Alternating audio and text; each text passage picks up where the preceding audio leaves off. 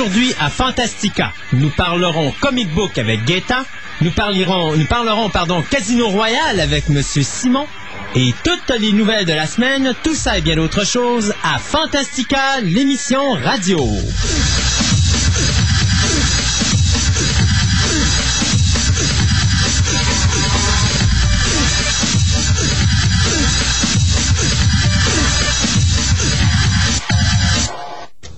Bonjour tout le monde, bienvenue à Fantastica, l'émission radio, une émission sur la science-fiction, l'horreur et le fantastique. Et après euh, une semaine de congé, on revient en Londres avec vous euh, pour vous parler pendant deux heures de ces univers passionnants. Alors, à mes côtés, j'ai Monsieur Gaëtan. Bonjour Monsieur Gate. Salut Tassillon. Comment ça va? Ça va bien. hein? Ouais, alors euh, plein de belles choses dans le dans l'univers du comic book. Oui, dans l'univers du DVD aussi. Oh, oh, oh! Alors, plein de choses en perspective en émission d'aujourd'hui.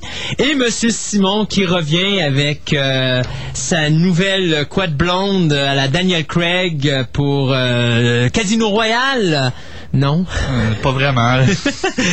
On a essayé de faire un, un regard... euh, Comment est-ce que je pourrais dire euh, euh, avec une perspective neutre pour euh, le dernier James Bond? J'ai été le plus neutre que je pouvais. OK. Fait qu'on va, on va parler de ça aujourd'hui. On va pouvoir vous dire un petit peu ce qu'on en pense de Daniel Craig et ce qu'on pense de Casino Royale. Moi, vous connaissez mon opinion dessus. J'ai dit Casino Royale, ça devrait être un excellent film. Daniel Craig, ça devrait être un très mauvais James Bond. Mais, opinion personnelle, T'as pas vu le film encore? Non, hein? Mais je me trompe-tu? Euh, à moitié. Bon, OK. Alors, euh, ben, parlant de Casino Royale, euh, pendant qu'on on est sur le sujet, euh, juste vous dire que euh, Casino Royale a quand même euh, brisé des records. Euh, pas en Amérique du Nord, ça c'est certain. En Amérique du Nord, il est loin de ça. Mais euh, en Angleterre, puisqu'il a ramassé plus de 54% en argent de plus que euh, Die Another Day, qui était le dernier James Bond avec Pierce Brosnan. Donc, on a ramassé plus de 1,7 million de livres. Excusez-moi si je ne sais pas ce que c'est en argent américain ou en argent canadien, mais ceci dit, euh, Columbia est extrêmement content du résultat, euh, tout comme bien sûr la MGM et finalement Sony Pictures parce que c'est Sony qui est propriétaire de toutes ces choses-là. Donc, euh, on a réussi à avoir un très bon départ en Angleterre, ce qui n'a pas nécessairement été le cas ici aux États-Unis, bien que c'est pas un si mauvais départ que ça, puisque le film, pour sa première journée d'exploitation, a ramassé 14,3 millions. Il est numéro 1, suivi de très près de Happy Feet à 11,8 millions. Euh, mais il faut préciser que ici, euh, en Amérique du Nord, euh, le film Casino Royale a quand même ramassé 2 millions de dollars de moins que la première journée de Tomorrow, euh, pas Tomorrow, mais de Die Another Day, le dernier film de James Bond avec Pierce Brosnan. Ouais, puis euh, je pense que celui qui a fait le plus d'argent la journée, c'est encore GoldenEye. Golden ben oui, parce que lui, ça faisait quand même euh, quoi, 8 ans qu'il n'y avait pas eu de James Bond entre le- lui et euh, License to Kill. Mais License to Kill avait été fait en 89. 89, l'autre donc en 95. c'est- C'est 6 ans en réalité. Alors, ça explique un petit peu ça. Mais euh, bon. Je l'avais dit, hein, la grosse machine Sony du marketing est sortie. Euh, écoutez, on a eu le paquet. Euh, moi, j'ai vu des choses que j'ai jamais vues de ma vie. D'abord sur Yahoo. euh, ben, en tout cas, Yahoo Movie Page.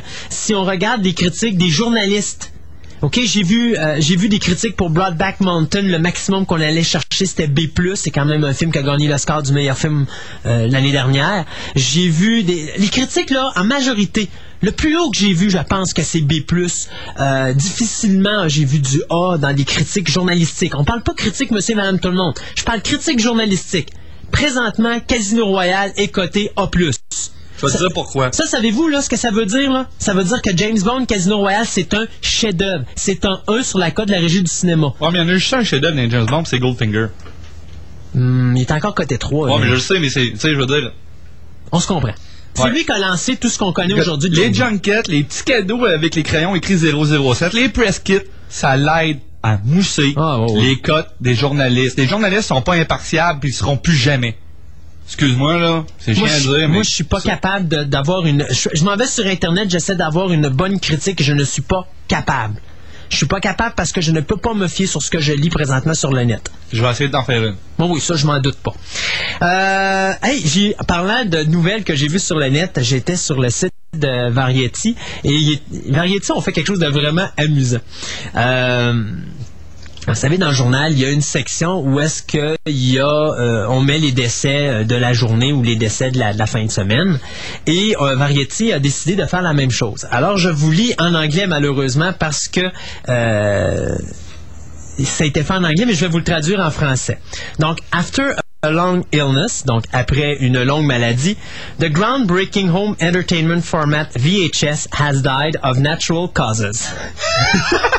donc, le ben, groundbreaking, le, je pourrais dire la technologie avant-gardiste euh, du euh, de l'entertainment ou de, de- de l'amusement à la maison, soit le format VHS, est mort de cause naturelle naturelle après une longue maladie. Euh, the format was 30 years old. No services was planned. Donc, le, le format avait 30 ans et aucun service n'a été planifié. Euh, ça, c'est tout simplement pour vous dire, si vous n'avez pas encore compris le message, le VHS, c'est décédé. C'est. Les compagnies n'en font plus. Euh, vous allez avoir bien sûr des cassettes vierges pour ceux qui ont des magnétoscopes VHS et qui n'ont pas encore été dans la technologie DVD.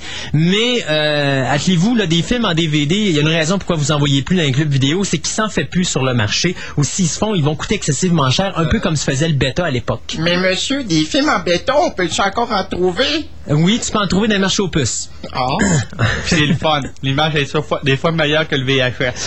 Des fois. Alors, euh, j'ai trouvé ça bien drôle. Ça me tentait de vous dire ça à, à la radio parce que c'est vraiment rare qu'on voit euh, une chose comme ça, mais je trouvais ça trop amusant. Et euh, pour finir mon petit segment rapido de nouvelles, puisqu'on a tellement de choses à dire aujourd'hui à l'émission, euh, ben, c'est pas une bonne nouvelle. C'est le décès d'un compositeur, un très grand compositeur euh, mu- musical. Euh, je parle ici de Basile Polidouris, euh, qui nous avait donné Conan le Barbare, qui nous avait donné Starship Troopers, qui nous avait donné Robocop, euh, et une coupelle d'autres euh, trames sonores assez importantes. Hollow Man aussi. T'as dit Total Recall. C'est Jerry Goldsmith. C'est vrai, t'as raison. Total Recall, c'est Jerry Goldsmith. Je me suis trompé avec... euh, c'est quoi le film de Paul Verhoeven? Trooper.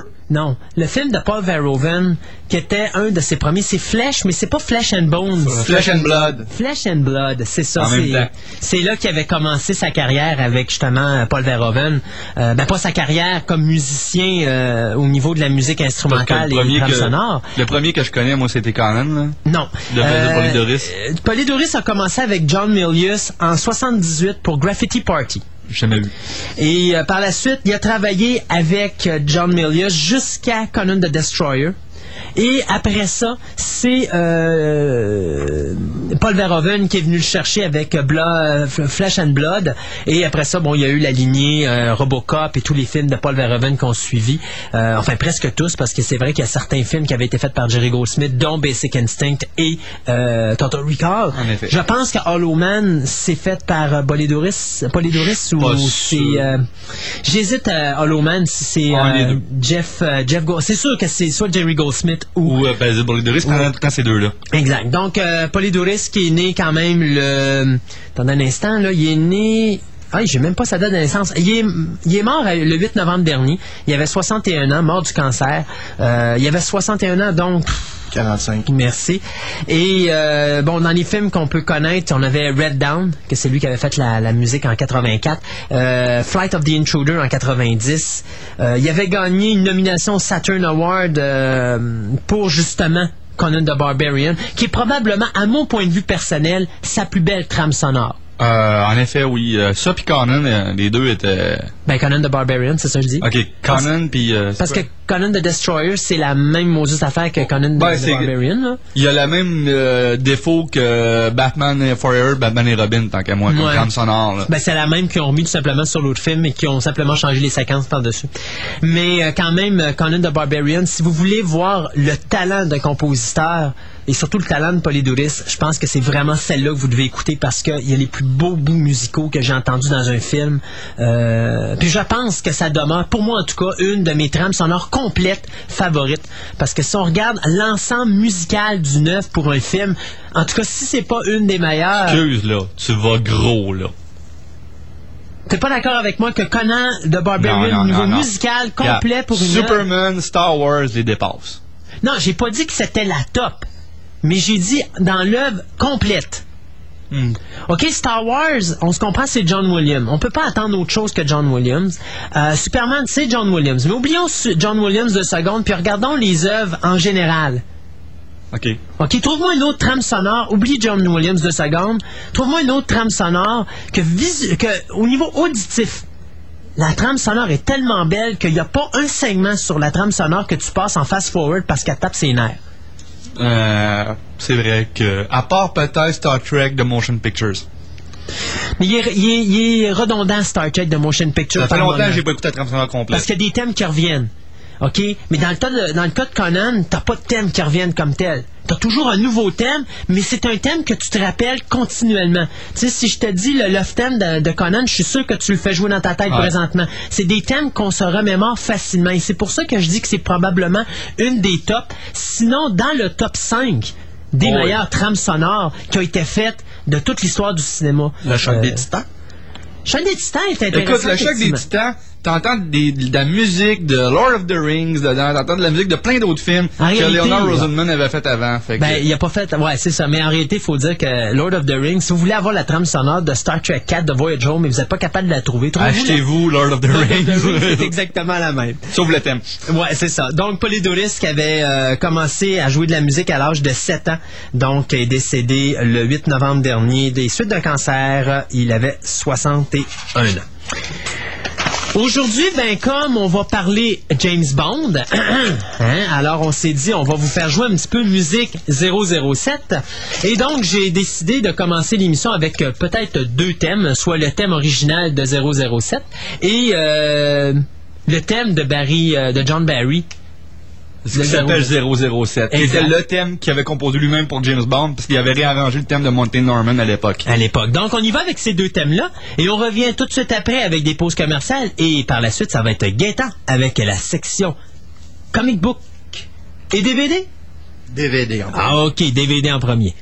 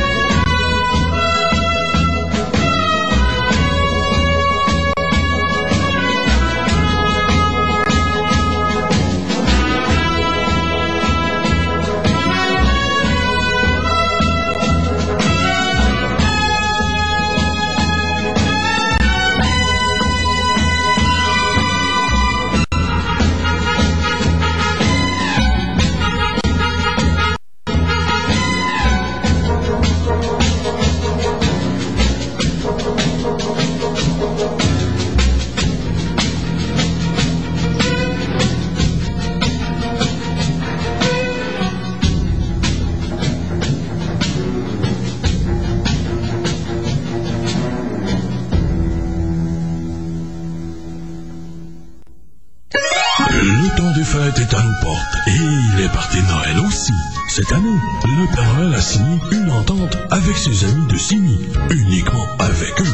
Réservez immédiatement la Disco Mobile Signy FM et je vous rendrai visite pendant votre soirée. Cette année, faites-vous un cadeau. Réservez la Disco Mobile Signy FM au 624-0700. Vous êtes amateur de bière? Plus besoin de faire le tour de la ville pour trouver ce que vous voulez. Alimentation Escompte l'impact au coin de la 4e avenue et de la 16e rue à Limoilou. Du choix, ils ont rien que ça. Boréal, McClauston, Belle-Gueule, Nomelet et les autres. Plus de 300 variétés. En plus, c'est la place pour bien manger. Produits du terroir, immense section bio et tout ça au plus bas prix possible. Alimentation Escompte l'impact au coin de la 4e avenue de la 16e rue à Limoilou. 529-1600. 529-1600. Allez, c'est le temps de se mettre en forme. Après l'été où les barbecues ont laissé leur marque sur leur tour de taille, rien de mieux qu'un PPP, le programme de poids personnalisé du Centre de santé Select. Trois mois pour 25 incluant 24 heures de suivi avec un kinésiologue et pourquoi pas un programme VIP. Deux évaluations cardiovasculaires, quatre évaluations complètes, neuf programmes d'entraînement personnalisé et ouf, 36 heures de suivi avec un entraîneur. Allez, appelez sans tarder le Centre de santé Select 835 Pierre Bertrand 801 688 4237 ou www.santéselect.com.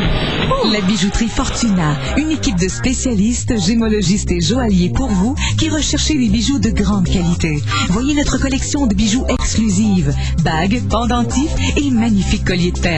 Présentement, Bijouterie Fortuna vous offre 20% sur une grande sélection de boucles d'oreilles en or 10 et 14 carats, ces bracelets médicaux. Allez vous gâter? De plus, surveillez notre prochain catalogue promo dans votre Publisac de fin novembre. À deux pas de la Trionne, Bijouterie Fortuna vous attend au 5000 3e Avenue Ouest Charlebourg, 6 27 14 45. Vous avez sûrement des tâches plus importantes que magasiner vos cartouches d'encre. Et que dire de vos photocopieurs, télécopieurs et imprimantes qui vous laissent tomber? Évitez ces frustrations. Fourniture d'impression NF. Une équipe expérimentée, un service personnalisé, un support technique de qualité et une livraison rapide. Peu importe la marque. Canon, HP, Lexmark, Samsung, Xerox, Brother ou le genre d'appareil au laser à jet d'encre, à ruban. De tout pour vous à moindre coût. Contactez-nous au 626 1125 626 1125 par télécopieur au 260 93 19. Fourniture d'impression NF, c'est facile. Y a-tu quelque chose de plus fun que de savoir que les autres la trouvent belle et attirante? Vous voulez avoir mon secret pour avoir la plus belle? Peu importe son âge, elle sera la plus jolie. Peu importe votre véhicule, moto ou minibus, Agestis Centre Esthétique Auto lui fera un lavage méticuleux à la main par des professionnels. Traitement anti-pluie pour vos vitres, lavage intérieur à la vapeur, pour un véhicule impeccable propre comme un sous-neuf ou pour une remise à neuf de fin de location, Agestis Centre Esthétique Auto, 418 Montérégienne Beauport, 6600443. Mentionnez que c'est Mario Hudon qui vous envoie et obtenez 5 de rabais.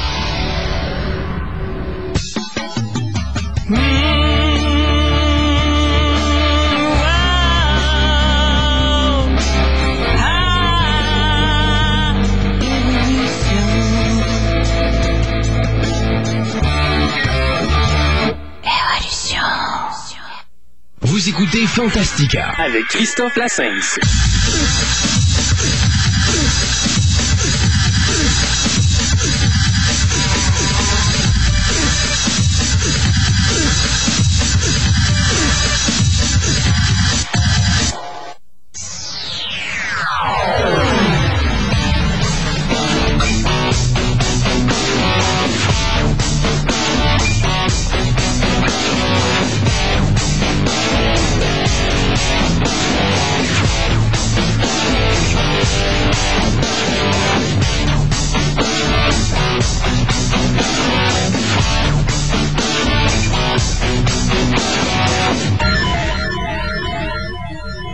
Retour à Fantastica, l'émission radio et à la chronique DVD comique. C'est comme ça qu'on l'appelle là, pour cette semaine? Ben là, on va commencer par appeler ça chr- chronique DVD. Plus tard, on, a- on pourra appeler ça chronique euh, comique. Ok, d'abord. Alors allons-y avec les DVD. Qu'y a-t-il de nouveau cette semaine? Ben, qu'est-ce qu'il y a de nouveau cette semaine? Je pense que la guerre a commencé hier, finalement. Hein? Mais oui. Comment ça? Sony a sorti son, a essayé de sortir son, son PS3. OK.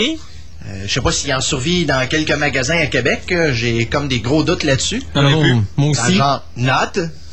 Uh-huh.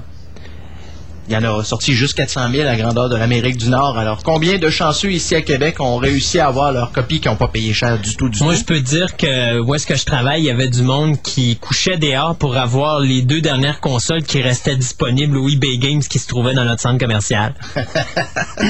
je peux pas exactement m'avouer surpris, mais euh, moi je me dis c'est bien le fun parce que tu as au moins le lecteur euh, Blu-ray disc à pratiquement la moitié du prix que tu paierais si tu achetais uniquement un lecteur de Blu-ray disc, C'est ça. qui se vend encore 1100 dollars, ce qui est ridicule.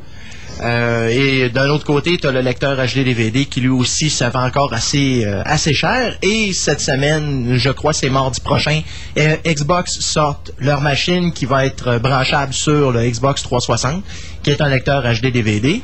Et selon euh, une rumeur que j'ai vue sur le net, ce sera même possible de le brancher sur un ordinateur. Oh! Alors, ça va peut-être changer la donne un petit peu. Euh, je sais qu'il y a des euh, nouvelles machines qui se préparent tranquillement, aussi des nouveaux, euh, des nouveaux ordinateurs, des nouvelles cartes vidéo que tu vas pouvoir mettre dans ta machine, qui vont te permettre de le faire jouer autant des, euh, des films en Blu-ray disc ou des films en HD DVD qui vont permettre à ta machine d'être capable de les rouler et de te donner une euh, très bonne définition. Ça, ça veut dire euh, au minimum une euh, définition de 19, euh, 1920 pixels par 1080. Alors, euh, ça commence à être gros pas mal là, sur un écran. euh, Si tu vois pas euh, les petits boutons sur le nez de ton acteur préféré, ben je pense qu'il y a peut-être un problème. Ouais, ben le maquillage était très bon. Hey, sais-tu, j'ai envie d'être méchant. Allez! Euh, tu sais, tantôt, je disais qu'il y a des gens qui avaient couché dehors pour euh, justement attendre so- l'ouverture du magasin pour avoir leur console et tout On ça. n'a jamais fait ça pour des billets, nous autres. Non, effectivement. Jamais. Mais euh, la- la- l'affaire là-dedans qui, m- qui, qui me chicote, c'est et s'ils avaient couché devant la mauvaise porte et puis que c'est l'autre porte qui ouvre avant et puis que les gens rentrent tout bonnement, eux qui ont qui sont pas couchés, ont pas passé la nuit dehors finalement et puis ils rentrent dans le magasin puis ils s'en vont chercher leur console puis les gars rentrent par la, la mauvaise porte puis pouf. Ah, c'est ça, ils rentrent chercher un PlayStation puis ils ressortent avec un canot sur l'épaule. Ouais, c'est à peu près ça. Bon, anyway, bon, c'est assez d'être méchant. là. Bon, qu'est-ce qu'il y a de bon dans le DVD, mon ami? Bon, alors, euh, une autre euh, petite nouvelle rapide. Premièrement, c'est que le prochain système d'exploitation de euh, Apple, le Mac OS 10.5, aura un support qui pourra euh, permettre d'écouter autant les Blu-ray discs que les HD DVD. Bon, on essaie de nous rentrer la technologie d'en face, pas à peu près, là. Ben, disons que les choses se placent, mais euh, considérant que la technologie, autant Blu-ray que HD, est considérée comme la technologie la plus terrorisante de l'année 2006, euh, je pense que les- Terrorisante? Oui. Je crois C'est comme quoi les gens sont pas prêts. T'as la guerre entre les deux médiums. Fait que là, les gens font Ouais, mais qu'est-ce qu'on fait là? Bon, on a je déjà- m'achète-tu un Xbox ou je m'achète un PS3? On a déjà vécu ça en 80 avec le VHS bêta, là. Mm. Come on, là. Fait qu'en quelque sorte, ce que tu nous dis, c'est prenez la moins bonne qualité, c'est lui qui va gagner. c'est ça? non, mais c'est quand même ridicule parce Ouais, que. parce que les deux ont leurs avantages et les deux ont leurs inconvénients. Je veux dire, c'est pas. euh, Puis de toute manière, de toute manière, je continue à dire la chose suivante. Ils sont même pas capables présentement sur certains DVD de remplir l'espace qu'ils ont besoin sur la machine, sur le disque. Mhm. Ils nous foutent à rien dessus. C'est-à-dire, on a le film. Des fois, ils sont gentils nous mettre le trailer, puis des fois, tout ce que t'as, c'est Play Movie, t'as Scene Selection, Select Language, puis ça finit là. Je vais te dire pourquoi. OK? Mais attends une minute. Je sais qu'il y a des droits, puis des ci, puis des ça. Puis là, ils veulent sortir un format qu'on a beaucoup plus d'informations, qu'on est supposé avoir beaucoup plus de ci, puis de beaucoup plus de ça. Ils sont même pas capables de nous remplir un DVD conventionnel. Peux-tu Ouais, dire... mais ça va être comme le, le marché du DVD. Tu vas en avoir qui vont avoir des, des trucs dessus, puis tu vas en avoir qui n'auront rien. Oui, mais... Ça, c'est à la demande des grosses corporations comme Blockbuster Mhm. qui veulent pas avoir de special feature puisque ça les mêle trop puis Ben ils se font oui. voler les deuxièmes disques de feature. Ben oui. Ça a commencé de même, Ben le fait oui. pourquoi on n'a plus d'affaires sur les DVD. Par raison, non, ça a commencé bien avant ça. Ça a commencé bien avant ça parce que la première raison pourquoi tu as eu ça, ça partait dès le départ du DVD. Au début, quand t'as le DVD sorti sur le marché, on mettait des affaires. Hein, vous vous en rappelez, là, on avait toutes les, Les langues. il n'y avait rien dessus. Non, non, mais ça a parle- commencé en 2000. Quand le euh, marché a commencé à prendre... là, Terminator 2. OK? on a commencé à avoir la français, l'espagnol, l'anglais. On avait tout sur le DVD. Là, à un moment donné, oups, pouf, on n'a plus le français. Oups, pouf. On n'a plus de trailer. Oh, pouf. On n'a plus de making-up. On se ramasse avec des DVD qu'on achète à 10 ou même pas. Puis il y a juste le film dessus, puis il n'y a rien d'autre. OK? Le DVD est devenu aussi important que la cassette VHS, c'est-à-dire vous avez votre film sur le DVD, puis vous n'avez plus rien d'autre avec. Euh, effectivement, là, depuis cette année, la problématique qu'on a, et c'est un, oui, à cause des blockbusters, mais deux aussi les compagnies pour augmenter les coûts. Alors, t'as ton film tout seul sur le DVD qui te coûte aussi cher que quand t'achetais ton DVD double, euh, double disque avec euh, tous les making-of sur un, là. Puis là, mais maintenant, quand tu vas acheter le- la version double, ben là, ça te coûte beaucoup plus cher pour avoir celle-là, parce que là, ils mettent les extras dessus. Ouais. Et, et c'est. Tu sais, d'un côté, moi, là, euh, déjà, j'ai de la misère avec le DVD de la façon qu'il se comporte présentement. Penses-tu qu'ils m'ont encouragé le Blu-ray disc puis la HD DVD? La chenouk. Ils m'ont eu avec le VHS bêta. Moi, j'ai choisi le bêta, puis ils m'ont eu d'a- d'aplomb parce que le VHS a survécu alors que la qualité, c'était le bêta. C'était ça qu'on avait de besoin dans le marché, puis c'était bien plus facile de conserver des cassettes bien flottantes. Hey, C'est ce que tu Ouais, mais on devait c'est être ce quatre que- heures. C'est pas ce que les gens voulaient. Les gens voulaient de la capacité. Ouais, mais le problème, là, c'est que présentement, j'ai des gens qui ont tapé des films en 2000 sur leur cassette VHS. J'ai encore des films qui sont tapés en 1982 sur bêta, puis ma qualité de bêta est encore supérieure à ce qu'ils ont eux autres sur leur VHS. C'est grave, là. C'est quoi qu'on veut, de la longévité ou de la capacité? Moi, j'aime mieux la longévité tant qu'à moi. Ouais, mais le monde aime ça mettre 6 heures sur une cassette au lieu de 4. Ouais, puis ça prend plus de temps, 4h30 en passant. Ouais, mais- Et ça prend plus de temps à aller chercher ton 6 heures que Ça d'aller prend chercher moins cassettes 4h30. puis les sauts. Bon, ça prend moins de cassettes pour les sauts. Ouais, c'est ça, je vais enregistrer les feux de l'amour à toutes les 4 heures, à tous les jours, ben. Retourne à Casino Royale, toi. bon. Alors, Bon, et euh, maintenant que j'ai mentionné ce petit... euh, puis que j'ai fait ma montée de lait. C'est cela. Alors maintenant, on va parler de... Je vais revenir sur un truc dont j'avais parlé la dernière fois que j'ai fait ma chronique DVD. J'avais parlé d'un coffret Harvey Toons. Hmm. qui devait sortir euh, à 40 et qui devait contenir tous les dessins animés euh, de Harvey's. Euh, et ici, je ne parle pas du restaurant. Euh, on parle de Casper, on parle de plusieurs autres personnages. Je pense qu'il y avait Woody Woodpecker là-dedans. Et malheureusement, le coffret qui va sortir, c'est pas les originaux des années 50-60. C'est la nouvelle batch qui ont été Ah. faites pour Fox Family. Et c'est même pas, ils disent un coffret complet, mais il n'est pas complet. Il ne contient que 52 des 78 épisodes qui ont été faits dans cette batch-là. Donc, c'était de la fausse publicité, Ouais. en quelque sorte. Ouais, ben là, on en met ça à jour. Soudainement, celui-là m'intéresse plus autant. Hey, y a-tu quelqu'un qui a vu le, box, le fameux box set de Forbidden Planet? Il y a Vold. Hein? C'est Intéressant, hein? Ça pourrait l'être. Ben, il est pareil, pareil comme le, euh, le box set de King Kong qui était sorti l'année dernière. Sauf qu'il y a une- un robot. euh, Avec, mais Le ça dépend. Robbie, là. T'as trois éditions. T'as l'édition euh, cartonnée normale, t'as l'édition métal, puis t'as l'édition métal avec le Robbie. Ok, j'avais pas pour. euh, parce que moi, tout ce que j'ai vu, c'est l'édition métal puis l'édition métal avec Robbie. Là. OK. Ils ont fait exactement comme King Kong, sauf qu'ils ont rajouté un Robbie. Ouais. Yeah. Oui. Vu là, là. Bon, alors maintenant, on va tomber dans les DVD proprement dit. Le listing va- devrait être assez court euh, parce que le marché commence. euh, ben, en tout cas, pour ce qui est de notre carcan, on dirait qu'on est au beau fixe et moins. Là. Paraît que la sortie de l'année sort là, dans, dans une semaine. Oui, je le sais, mais ça, j'en ai déjà parlé. Fait que je commencerai pas à faire un Quoi? Fraggle. Rocks? Ouais, c'est ça. Non, mauvaise saison 2. What? Alors, un coffret compilation de la- des deux premières saisons de, du- de la nouvelle série de Batman, qui est faite par Warner Brothers. On va vous faire un coffret euh, comprenant les deux. Et la même semaine, on nous sort The Teen Titans, le, un des derniers dessins animés qui a été fait par la même bande justement que Batman et Superman et Batman Beyond qui va sortir aussi en coffret compilation avec la saison 1 et 2. Alors ça, ce sera le 5 décembre.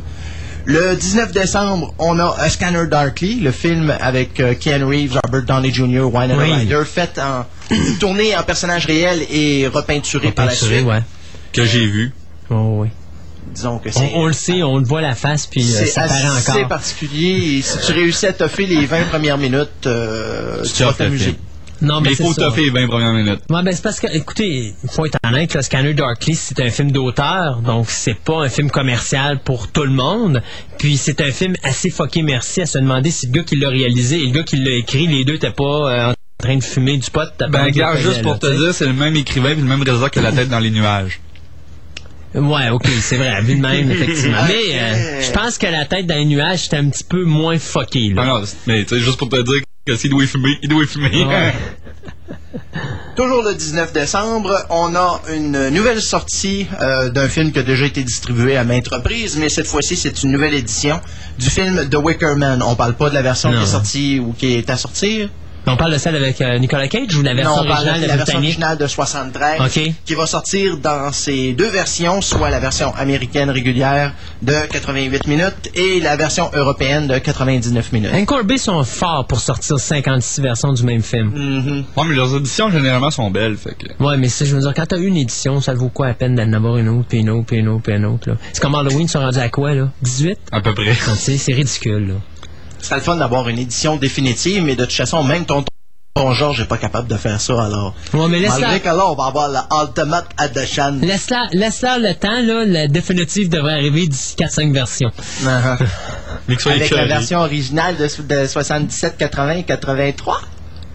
Ah non, c'est vrai, il les a sortis cette année, il est ressorti. Là, tu parles-tu de Tonton Georges ou tu parles d'Halloween? Parce que moi, je suis dans Halloween, là. Non, ben là, je parlais de Tonton Non, Ah, c'est tonton John dans Halloween. Ouais, là, non, mais Tonton John, il n'y a rien à voir là-dedans maintenant. Non, il n'y a plus rapport. C'est ça. Mais euh, non, moi, je te dirais, dans le cas d'Halloween, là, euh, ce que ça nous prendrait, ça serait, puis c'est déjà fait de toute façon, une édition avec la version télé et la version ciné. Mais elle a déjà été faite, faut juste la retrouver. Ouais, puis il n'y a pas beaucoup de special features, je crois, sur cette édition-là, fait que c'est...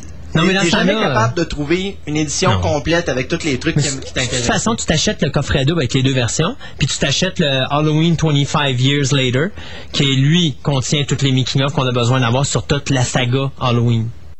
Portals, The Chronicles of Vidocq. Ah oui, c'est la version américaine, la, traduction. Même pas. C'est une version euh, avec titre anglais, mais le film est en français, Wow. avec sous-titres. On a Mais sorti une grosse Vidocq. édition de disques il y a deux ans, ça. Ouais, mais je sais. Jam-back. faut croire qu'aux États-Unis, Pitoff, euh, il était pas si populaire. Faut pas oublier que c'est le gars qui a fait euh, Catwoman. Hein? Vous êtes en forme, les gars, aujourd'hui, c'est incroyable. On est penses? You think? Mais Vidoc vaut la peine d'être vu. Pour le visuel, j'aimerais Oui. j'aimerais bien le voir éventuellement. là. Ah oui, reste, on en euh, regarde. Euh, mes- Papa Lucas peut aller se rhabiller avec ses effets informatiques, là. Et euh, bien sûr, l'a on ramassé. le film en disant que c'est le film qui est sorti un an avant épisode 2 et qui a été fait en digital. Ouais. Mais Vidoc, je peux vous dire que visuellement, c'est quelque chose à voir. Moi, c'est le découpage technique, j'ai pas digéré dans ce film-là encore. Non, mais on parle visuel, là. Tu sais, les, les, les gros zooms sur le pus- ces pustules. Non, non, mais oublie ouais, ça. ça, on ça parle. fait- ça fait pitof on parle. ouais, mais ça fait pas juste pitof, ça fait cinéma français. Mais on parle. On parle vraiment Les juste. effets spéciaux? Le visuel, effets spéciaux. Ah, les effets spéciaux sont parfaits, OK. là. Euh, il a ramassé, il a, tant qu'à moi, il a ramassé Lucas à plate couture. Parce qu'épisode 2, il y avait une multitude de défauts dessus. C'était incroyable. Tu voyais le, le green screen en arrière des acteurs pendant le film. Ouais, c'est un fait. Alors que quand tu écoutes Vidoc, il est impeccable. Au niveau visuel, là, on parle Mais- effets spéciaux, il est Mais Vidoc impeccable. avait beaucoup plus de décors que l'épisode 2 aussi. Ça, je serais curieux de savoir si effectivement. Ben, ça. après avoir vu le making-of, Ouais. là, il y a beaucoup, beaucoup plus de, dé- de décors Mais il y a beaucoup de choses faites en informatique. Oh Beaucoup plus, je pense. Ben, juste les reflets du miroir de Vidoc, là. ouais, euh, c'est ça. C'est Ouais, hallucinant. De l'alchimie, c'est pas de Vidoc, mais de l'alchimie. Ouais, de l'alchimisme, mais c'est tellement bien fait, là. Prêt pour le prochain? Ouais. Donc. Attachez vos tucs. C'est votre réalisateur favori. Hein, Rémi Big Bagabo Marlin? C'est trop bon. Yes! C'est trop bon. Big Badaboom! Alors, son, son dernier opus, qui s'appelle The Covenant, Ouais. Film euh, semi-horreur, c'est drame semi-fantastique. sur un comic book. Oui, en effet, en effet. Alors, sera donc disponible aussi le 2 janvier euh, sous format vidé- euh, vidéo. Wouf! Sous format DVD à 28 et 95 et sous format Blu-ray disc à 38 et 95. Oh mon dieu, on voit déjà que les prix vont augmenter dans le Blu-ray disc. Faire Big Badaboom. Yes, Big Badaboom. En passant, euh, pour te dire à quel point que j'avais pas beaucoup de choix, j'avais le choix entre Rémi Arline et Huey Ball. Puis Paul Anderson. Non, euh, Huey Ball. Parce que Paul Anderson a quand même fait des bons films dans sa carrière. Si je calcule les trois réalisateurs qu'on vient de parler, là, Ah, Huey Ball a fait Rennie des bons Harlan a films. fait des excellents films aussi dans sa vie. Ah oui? Euh, Nightmare 4 était bon. Euh, Hard 2 était très respectable pour un Nightmare, sequel. Nightmare 4, là, on va s'entendre, c'est le film qui a commencé la dérape de Freddy. Il était bon le 4? Je sais pas Le qu'il était mauvais, il mais était passable. Il dire, était passable.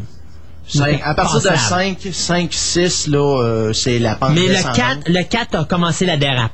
Parce que c'est là que la qualité a commencé à descendre dans, Nightmare on Elm Street, tant qu'à moi. Die Hard 2, c'est un bon sequel. C'est exactement la même chose que Die Hard 1. Il a simplement pris le premier film puis il l'a recopié tout simplement. mais c'est ça qu'on voulait aussi. Ouais, puis après ça, ben, quand il a fait un premier film pour lui, ben là, Fort c'est là, Lane. c'est là qu'on, c'est là qu'on Fort a vu. Lane. C'est un de mes classiques. Allez C'est un de mes classiques. Je l'adore, ce Ah, film-là. c'est horrible. Unbelievable. Ils peuvent bien vendre ça à 6 piastres. Ah, c'est tellement bon. Oh, sainte. Tant qu'à ça, j'aime mieux réécouter ma saison 1, volume 1 des euh, Adams Family. Meilleur. Bon. Alors, le 9 janvier 2007, nous aurons donc un petit conflit entre deux magiciens, soit euh. Christian, Bla- Christian Bale et euh, Wolverine. Prestige, déjà? Ah, ouais, de- non, c'est The Illusionist qui C'est. Edward Norton. et, euh, tu de film. C'est c'est, euh, c'est The Illusionist qui sort. Oh, pardon. Ce n'est pas le film avec Christian. Giamatti, Oui, oui, puis, non, euh, c'est beau, je vois, je vois, je vois. Je, Ed je Norton. me suis trompé. Enfin, il va sortir à 29,98 aussi.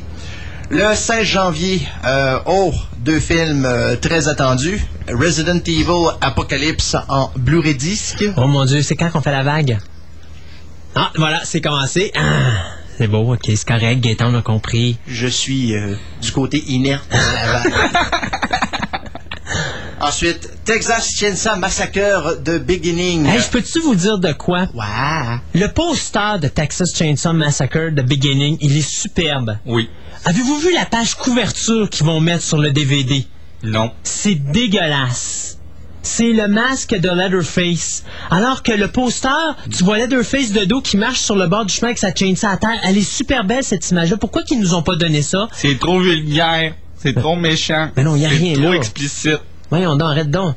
Le, le- je comprends pas des fois le- le- pourquoi que le- au niveau du marketing, ils nous garochent des cochonneries de même. La pochette est... Elle est, elle est- Les, ah, les compagnies en marketing ne se forcent plus pour les pochettes de DVD, mais plus du tout. ça me donne même pas le goût de l'acheter. Tu l'as-tu vu? Non, pas vu encore. J'ai pas pu parce que je faisais de la- j'avais mes deux jobs en même temps. J'étais incapable d'aller au cinéma. Et il paraît qu'après trois semaines, ils l'ont retiré des salles anyway, que ce soit en anglais ou en français. Alors, Ouais, mais. euh, parce que moi, je l'ai pas vu, mais tout le monde qui, que je connais qui l'ont vu m'ont dit qu'il était aussi bon que le premier, qui était excellent. Qui... Alors, Blue, euh, le film Texas Chainsaw Massacre The Beginning sera donc disponible en version restricted, la version cinématographique euh, que l'on a connue dans les salles, et une version unrated, et les deux sortent à 28,98. les gens se demandent déjà comment que la version cinématographique a vu le jour au cinéma et que la censure a pas été aussi forte que ça pour ce film-là. Imagine la unrated. Ouh. Pour Ouais. peut-être 10 secondes de plus. ouais, c'est à peu près ça que ça va être. Ensuite, euh, le 16 janvier, non, pardon, le 23 janvier, on a, euh, oh, oh, encore un classique, un film de Paul Anderson, disponible enfin en Blu-ray disque, Alien versus Predator. Ah, ton film favori? Oui. Ah, ça, c'est bon. Ça, c'est bon, ce film-là. ça aurait pu être pire. J'ai eu deux guerres de popcorn dans ma vie dans une salle de cinéma et c'est un des deux films. Et l'autre était à Rocky Horror Picture Non. Show? Non? Cool le conquérant. Croule le conquérant. Oh, mon Non, Dieu. cool. C'est. Cool. Cool, Crawl, cool. c'était- c'était les années ouais, 80. ça. Cool. C'était le film avec Kevin Sorbo, Ouais, c'est con. Cool. Euh, Et la même semaine que Alien vs Predator, un autre classique de la 20th Century Fox, on parle ici du remake de Planet of the Apes de Tim Burton. Fait que Le finalement, tout, tout pour faire en sorte que le Blu-ray disc s'écrase, c'est ça? Ben, c'est parce que je trouve que dans le tas, ils sortent pas grand-chose qui vaut vraiment la peine de Puis- voir quelque chose en très haute Puis définition. il me charge semble. très cher. C'est quoi? C'est clic avec Adam Sandler. Oh, wow! Il- Mais il y a 50 gigs sur Ah une d'information. C'est bon, c'est bon. On va cliquer sur le TX dans le coin. ça va être correct. Bon, là, j'ai pensé à vous deux. Ça, c'est un film qui rentre dans notre carcan, qu'on le veuille ou non. Uh-huh. Vous allez probablement faire... Bon, en tout cas, toi, tu vas faire... Euh, Simon va faire... Hé, hé! Le film Super Fuzz. Hein? Qu'est-ce que Super Fuzz? C'est un film qu'on a connu ici au Québec dans les années 80 qui s'appelait Super Flick. Oh mon dieu, Ah, yes! cool! Avec, avec Terence Hill et Bud Spencer. Non, Terence Hill seulement. Ça a l'air qu'il n'y aura pas Bud Spencer dessus. Il Mais n'est pas Super- marqué dans la Super liste. Cup, il y a, il y a Terrence Ben Hill oui. dessus. Il y a les Terrence deux. Hill dedans. Il y a Terrence- pas Bud Spencer aussi, t'avais Ben les oui. deux? Ah, bon, en tout cas, dans le, la description que j'ai vue, euh, Non, non, on les deux sont pas de dedans. Bud Spencer, mais il disait que Terence Hill était subissait C'est- une exposition radiations. ouais, mais- Les claques sur la gueule, Arnie. Attends, attends, attends, attends, attends, de quoi tu te racontes, là? Il subit pas de, ra- de choses aux radiations euh, dans Superflick. C'est ce qui était marqué dans la description. Alors, c'est pas Superflick, on parle pas du même film, là, ici, non, là. Non, on parle pas du même film. C'est pas du Super même Flick de affaire. Miami, non? Non, je pensais que c'était ça, là, mais. Ouais, mais c'est En pas tout ça. ça me rappelle de quoi? C'est quelque chose que j'ai vu il y a, dans, mon, dans mon jeune temps, là. OK? Enfin, ça s'en vient euh, le 13 février, donc à 15 tout un investissement majeur. Tant qu'à ça, je vais réécouter ma version de Mon nom et personne. J'aimerais ça l'avoir en version française, moi, mon nom est personne. Je sais- non, La moi, version pas, anglaise est ouais. mauvaise. Ben, pas super. Ah, moi, c'est encore de le voir pêcher son poisson au début. là. Oui, oui, avec la mouche et le, le gros bâton. Je- Sais-tu, je pense que j'aimais mieux voir euh, Crocodile Dundee à la dynamite. Ouais, ok. Bon. Bon, euh, le 20 février, on parle d'une petite collection de cinq films des remakes de, de Dark Castle. OK. Alors, Donc, euh, les Gothica et... euh, Gothica, Ghost Ship, House of Wax, euh, House of Out Out, to the Hill. on- Out to the Hill et 13 Ghosts. OK. Et le seul est pas une- le seul qui est pas un remake là-dedans, les gars? C'est Gothica? Ouais. Non. C'est pas 13 Ghosts? Non, Non. 13 Ghosts est, Ghost. est un remake. D'ailleurs, je l'ai... Gothica est le seul film original de la compagnie Dark Castle. D'ailleurs, 13 Ghosts, là, si tu veux être certain que c'est un remake, l'original, c'est le premier film où il électrocutait les spectateurs dans la salle de cinéma pendant qu'ils écoutaient le film. Sweet. Parce que euh, c'était... euh, Ça donne une bonne idée à quelle époque que ça a été fait. C'était euh, William Castle. William Castle, il c'est voulait, il voulait tellement faire en sorte que les gens aillent voir ses films qu'à chaque fois qu'il y avait un film qui sortait, il créait des nouvelles affaires. Donc, dans 13 Ghosts, il faisait en sorte qu'il y avait des fantômes qui volaient dans la salle. Donc, il avait accroché une espèce de fil où ce qui faisait passer les fantômes d'un bord et de l'autre. Et il y avait certains sièges dans la salle de cinéma qui étaient euh, électrifiés. Donc, à un moment donné, quand il y avait des séquences, euh, des séquences comme il y a eu une séquence à un moment donné où il y a euh, une personne qui se fait électrifier, il startait à switch.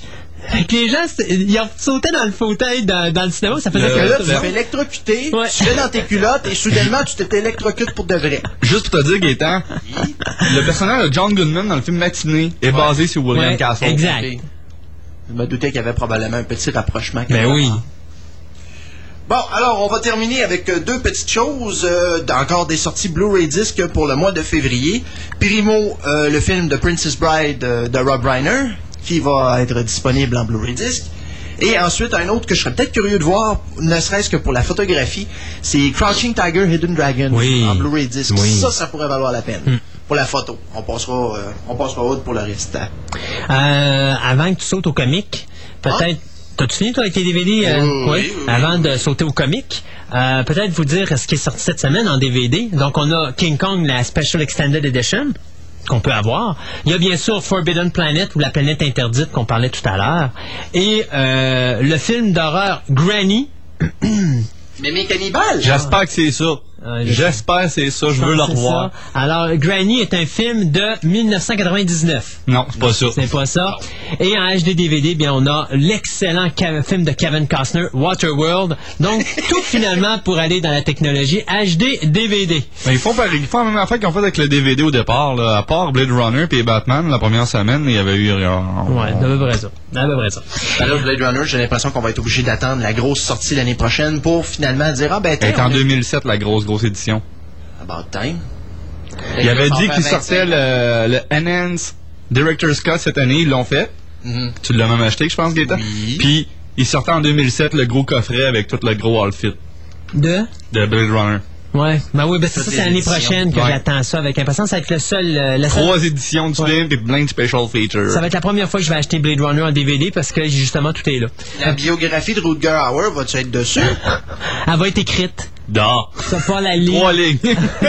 J'ai joué dans Lady Hawk, dans Batman Begins, dans, Dans- Blind Fury. Et dans et Smallville. Fury, le classique. Ouais. Blind Fury. Hey, oubliez pas Split Seconds.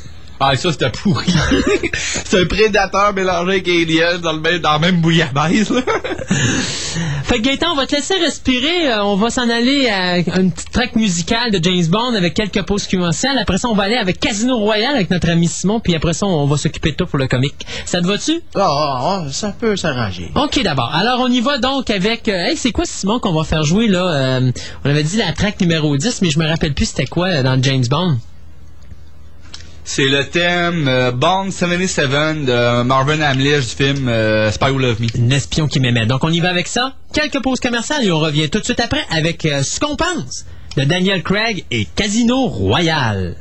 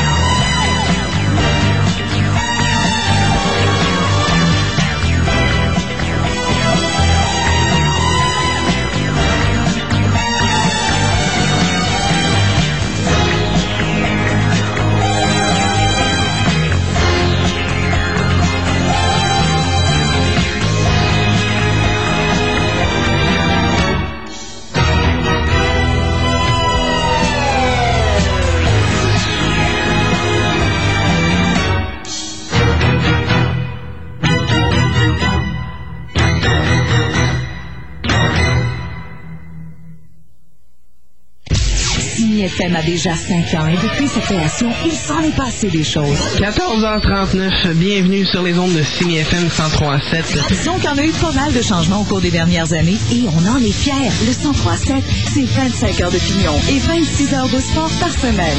Simi FM est plus grand, plus fort et plus proche de vous comme jamais auparavant. Le 103.7, c'est une programmation à votre image. Simi FM. En semaine de 103.7, c'est Le monde selon Robbie. 7 heures. Vous écoutez Le Monde selon Robbie avec Robbie Moreau. Moreau, le midi. 11h30. Vous écoutez Moreau le midi. La virée. 15h. Vous écoutez La Virée avec Denis et Maud. Total Sport. 17h. Vous écoutez Total Sport avec Mario Hudon. Total Sport. Finale. 22h. Vous écoutez Total Sport Final avec Mario Hudon. Simi FM 103.7. La radio qui vous parle à Québec. Dégagez votre véhicule.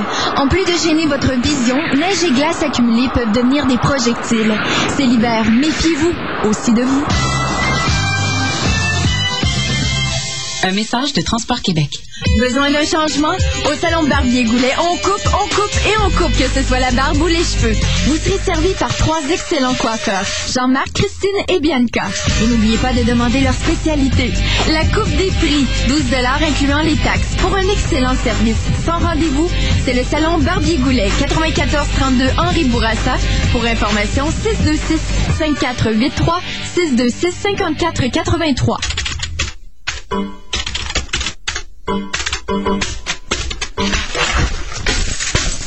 Hey, un bon fournisseur Internet. Des bonnes affaires. Pas de crise de nerfs. Pour un service impeccable, Méga Québec Internet. Le net de Chakra. 8210024. Vous écoutez Fantastica avec Christophe Lassens.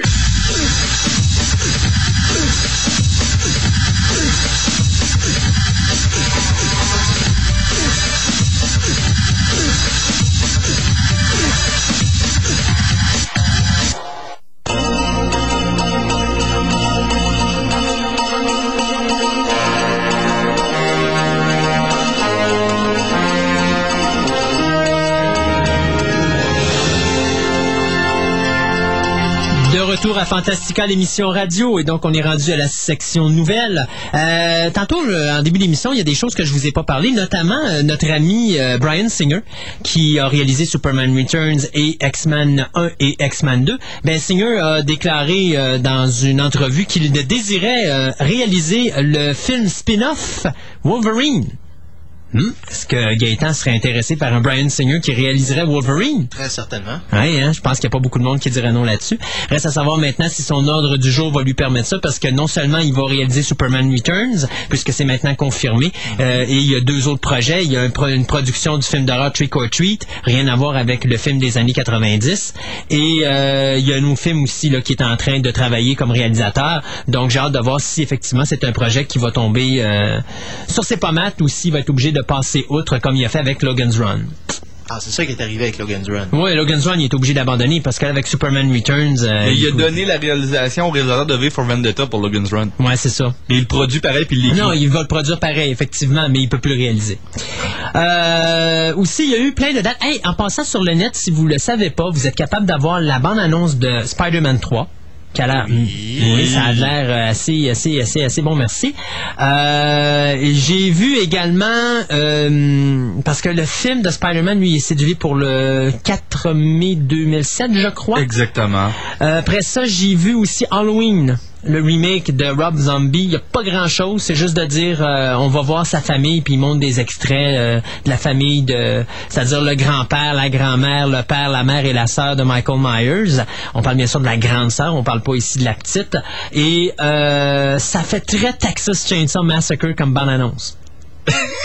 yes! Mais Rob Zombie est un gars qui tripe Texas Chainsaw. Et quand je dis Texas Chainsaw, là, je vous parle pas des nouvelles versions qui viennent d'être réalisées. Je vous parle de la version 74. Regardez le grain dans l'image. Regardez la texture du film. Regardez la façon que c'est mis en scène. Regardez après ça House of, the- of a Thousand Corpses et euh, Devil's Reject. Vous allez vous rendre compte que c'est exactement la même chose au niveau, euh, je dirais, lourdeur et surtout dureté d'image. Il y a une grosse entrevue présentement sur le site web d'Halloween, le site web officiel des films d'Halloween avec Rob Zombie, puis il dit que Halloween, ça l'a touché profondément quand ça l'a sorti. Puis que pour lui, les films d'horreur, c'est plus les films d'horreur qu'ils font aujourd'hui, c'est les slashers des années 70. Puis il mentionne The Last House of the Left, des films de même. Hmm. Il mentionne beaucoup de Last House of the Left, puisqu'il dit que c'est un film qui l'a marqué royalement. Ça a marqué tout le monde.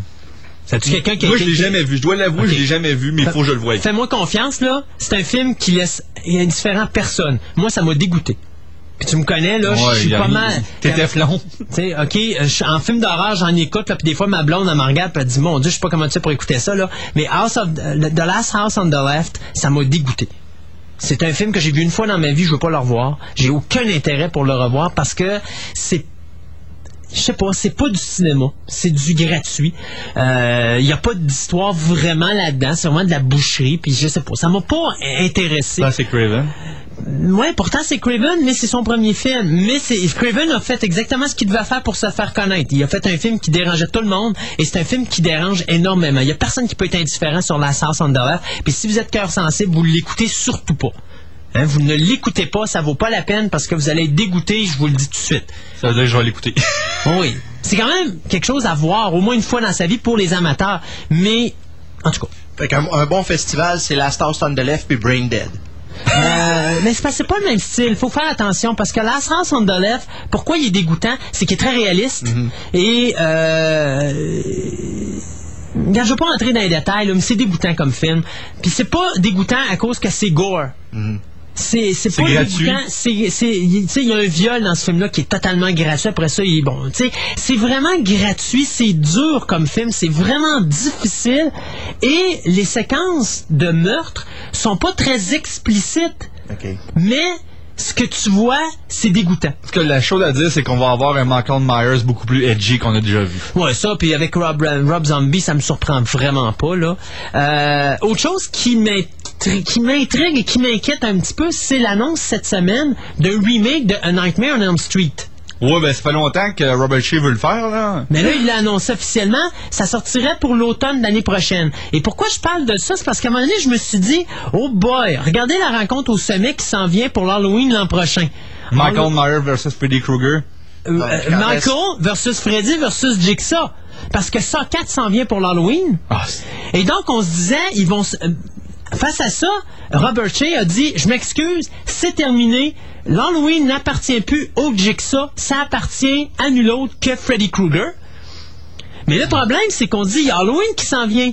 Et non, Rob Zombie a fait un move assez incroyable cette semaine, puisque la, sortie du film qui était prévue pour l'Halloween 2007, soit le 19 octobre, une semaine avant, euh, avant l'Halloween, a été devancée pour le 31 août 2007.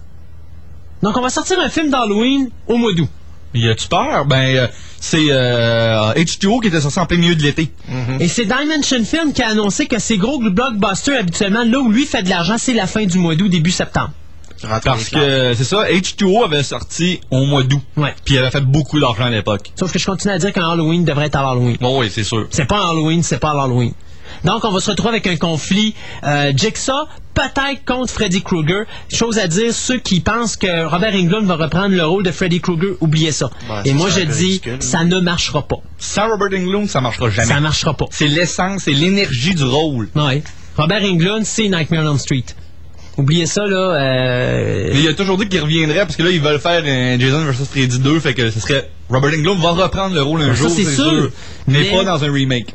Mais là, on parle de refaire une autre franchise de, de Nightmare on Elm Street avec un nouveau Freddy, puis Le retour des Dream Warriors. Alors, tu comprends que pour moi, ça marchera pas. Non, moi non plus, je veux rien savoir d'écouter ça, là. Euh, tantôt, je vous disais qu'il y avait un décès contre- pour un compositeur. Ben, il y a un autre décès qu'il faut souligner, qui est celui de l'acteur Jack Palance. Euh, Carl Grissom. ouais, le gars qui est dur à mettre à terre, que je me rappelle à l'âge de, mon Dieu, c'était il y a quelques 72 années, ans. quand, quand il avait fait euh, City Slickers, il était venu aux Oscars, il avait fait un push-up à un bras sur la scène. Euh, Plus d'un, me semble, même. Oui.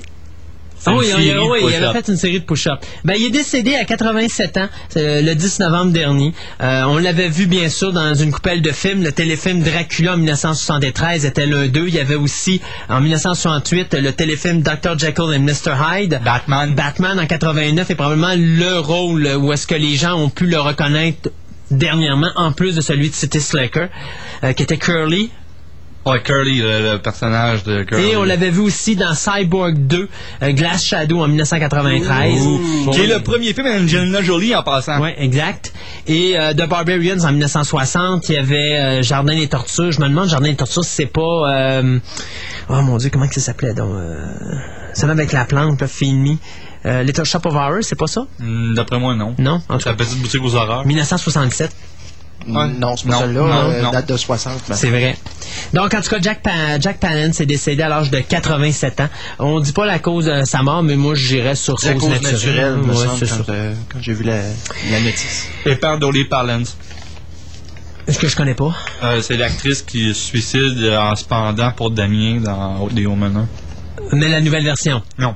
Ah, dans l'original, dans, Dans 76? l'original, ouais. Ah ouais, mon Dieu, Ouais. c'est ça, tu m'en apprends une. C'était le premier choix de Richard Donner pour jouer Lois Lane avant qu'il arrive des affaires aussi. OK. Moi, mais j'avoue que Margot Kidder, t'es... Tant qu'à moi, t'es une bonne, une bonne, euh, une bonne Lois. C'est sûr. Euh, vous savez, on vous a parlé il y a quelque temps de la série télé de Sarah Connor Chronicles, qui est un peu genre une télésérie sur qu'est-ce qui se passe entre Terminator 2 et Terminator 3.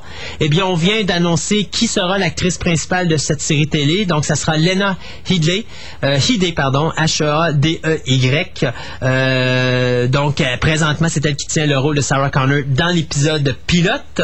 Euh, bien sûr, l'histoire va focuser sur euh, Sarah Connor et son fils euh, John. euh, qui devront se défendre contre des attaquants du futur. À chaque semaine, il va y avoir un, un, un vilain Terminator qui va arriver. Mais... Ah, détroyé au John Connor. Moi, d'après moi, là, il risque d'en avoir un, puis il va te faire saison, puis après ça, on verra après. OK? Mais la fille, elle a un bon look pour euh, Sarah Connor. J'ai vu une photo, Oui. là, elle ressemble vraiment à Linda Hamilton. Euh, ben, pas, elle ressemble pas. Elle a des airs. Elle a des airs. Euh, c'est euh, Joss euh, Friedman qui va écrire le pilote et c'est David Nutter qui nous a. Mon Dieu. Le Steven Spielberg de la télévision, qui ouais. est- il est critiqué de même par Ben, les euh, J'irais dire le Steven Spielberg des pilotes de séries télé. Oui, il est un génie en fait pilote. Ouais. C'est lui qui avait fait Space Above and Beyond, Ah, The c'est le. C'est le Richard. Donner des années 2000. Oui. Donc, euh, alors, euh, Sarah Connor Chronicles qui devrait commencer la saison prochaine si le pilote, bien sûr, est accepté. Mon Dieu, on en parle souvent de tout ça, hein, mais là, je pense que finalement, il y a quelqu'un qui a décidé de mettre euh, le pu final pour annoncer la nouvelle et confirmer qu'il y aura bien un remake de The Thing. Mais on parle pas bien sûr du Thing, la version des années 50, on parle de Thing, la version de John Carpenter. À un moment donné, on parlait de faire un prequel pour euh, Sci-Fi Channel, on parlait de faire une suite. Et là, on revient avec une idée de faire un remake. Ouais, y a- la suite, euh, pas la suite, mais le remake est encore en cours pour la télévision aussi. Ouais, ben c'est ça, front. mais là, ce qu'on dit, c'est que probablement qu'on va jumeler les deux projets. Ça veut dire que Frank Darabont va participer au film? Je sais pas. En tout cas, ce qu'on sait, c'est que c'est Strike Entertainment puis Universal Picture qui vont s'associer pour produire. C'est un mélange des deux parce que Universal finançait la version de Frank Darabont pour la télévision. Exact. Donc, ils vont collaborer sur le remake de The Thing de John Carpenter. Donc, euh, c'est euh, Mark Abraham et Eric Newman qui vont euh, assurer la production du euh, projet et qui vont cofinancer avec les deux compagnies. Euh, le scénario de The Thing, la, version, la nouvelle version, va être écrite par le producteur exécutif de Battlestar Galactica, qui sera également le producteur exécutif de cette nouvelle version. C'est Roddle D. Moore.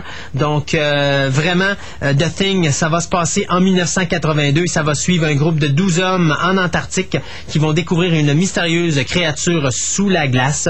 Euh, Celle-ci décongelée reprendra vie euh, sous la forme de la personne qu'elle va tuer, du moins la dernière Question, ça va-tu être un remake de John Carpenter Oui. ou un remake de, le- de Thing from Another World? Non, c'est vraiment un remake du film de John Carpenter. c'est un remake du remake. Ouais. OK, il faut le faire, ça.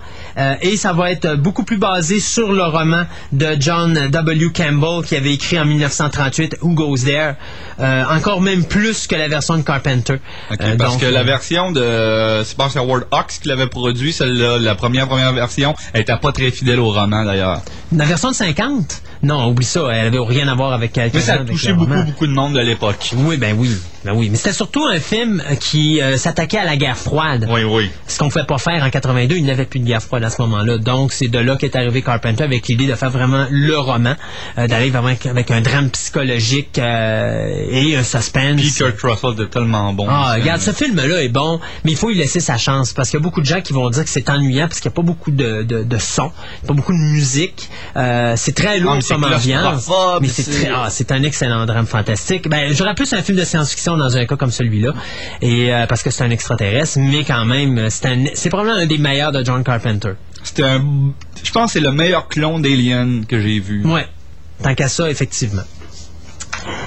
Si je vous parlais de The Incredible Hulk. Le film de Louis Leterrier, hein? Voilà, alors qui vient d'être annoncé pour le cinéma maintenant? On avait commencé par un téléfilm, après ça une sortie directe en DVD. Bien maintenant, on y va vraiment pour une sortie en salle. Et c'est Marvel Studios avec Universal Pictures qui vont produire le film. Et le The Incredible Hulk, donc le long métrage, sortira le 27 juin 2008 en salle. Euh, la- bon, c'est bien sûr Louis euh, Leterrier euh, qui a fait euh, Transporter 2. 1 et 2. 1 et 2 et Unleashed qui va réaliser le film. Euh, c'est euh, Zach Penn euh, qui écrit le scénario et c'est Avid Arad avec Gail Ann Hurd. Ça veut dire qu'on va pas voir le film? Qu'on va pas quoi? On va pas voir, on se déplace pas. Pourquoi? Zach Penn. Oui, et? Le gars qui a écrit Electra et X3. Et X2? Non, euh, non. Il avait rien que composé l'histoire, puis il avait été Ben, a renvoyé a- des X2. Ouais, ouais, c'est ça. Il, a Il avait été euh, viré. OK. On comprend pourquoi. Ouais, ouais. Donc, anyway, on verra ce que ça donnera, mais The Incredible Hulk, euh, c'est sûr que au niveau scénario, ça peut pas être pire que le premier Hulk. Ah, ça, il, peut être, il va être plus collé sur le, sur le comic que John Seamus l'avait collé sur le comic quand il avait écrit le premier. Mais regarde, on a un réalisateur de films d'action. Donc déjà en partant, on sait que Hulk va, le deuxième va être un film d'action. Mais au niveau mise en scène, ça va être, de, ça va loin, euh, ça va arriver très loin en arrière de The Incredible Hulk, je suis à peu près certain. Mais vois-tu, le réalisateur qu'il fallait, il y en avait juste un à Hollywood pour réaliser Hulk, c'est Yann Dabon. Ouais. Yann Dabon aurait fait un Hulk l'enfer. Hmm. Juste son synopsis qu'il avait pour euh, Godzilla à l'époque, il dit moi c'est un twister à deux pattes que je veux. Ouais, ben c'est ça. Imagine qu'est-ce qu'il aurait fait avec Hulk. il aurait défoncé toutes les villes. Ça aurait été bon. Ça aurait été probablement plus fidèle. Ouais. Euh, Babylon 5, The Lost Tales. On vous en a parlé il y a très longtemps de ce projet-là. Puis comme vous connaissez euh, Michael Straczynski, à partir du moment qu'il y a un projet Babylon 5 sur la table, ben ça foire. Alors, euh, ben il faut croire que ce coup-ci ça n'a pas foiré parce que Warner Brothers a donné le feu vert pour produire The Lost Tales, qui va être un DVD qui va raconter deux histoires inédites regroupées sous le titre de Voices of the Dark. Donc c'est Straczynski qui va écrire et réaliser euh, les euh, deux histoires en question. Et euh, Doug Nutter va de nouveau retrouver son poste de producteur exécutif. On sait que Bruce Boxleitner, Tracy Scoggins, c'est Peter Woodward vont reprendre leurs personnages réguliers. Donc c'est Galen, John Sheridan et Elizabeth Lockley qui vont être de retour pour The Lost Tales. Pour ça, j'ai pas d'autres. euh, Mira Furlan sera pas là? en tout cas, présentement, il n'y a rien d'autre de confirmé sur le projet. Ce qu'on peut vous dire, c'est que l'intrigue de Lost Tales va prendre place de nombreuses années après les événements comptés dans les cinq séries, euh, cinq saisons originales de Babylon 5. Euh, mais c'est tout ce qu'on sait.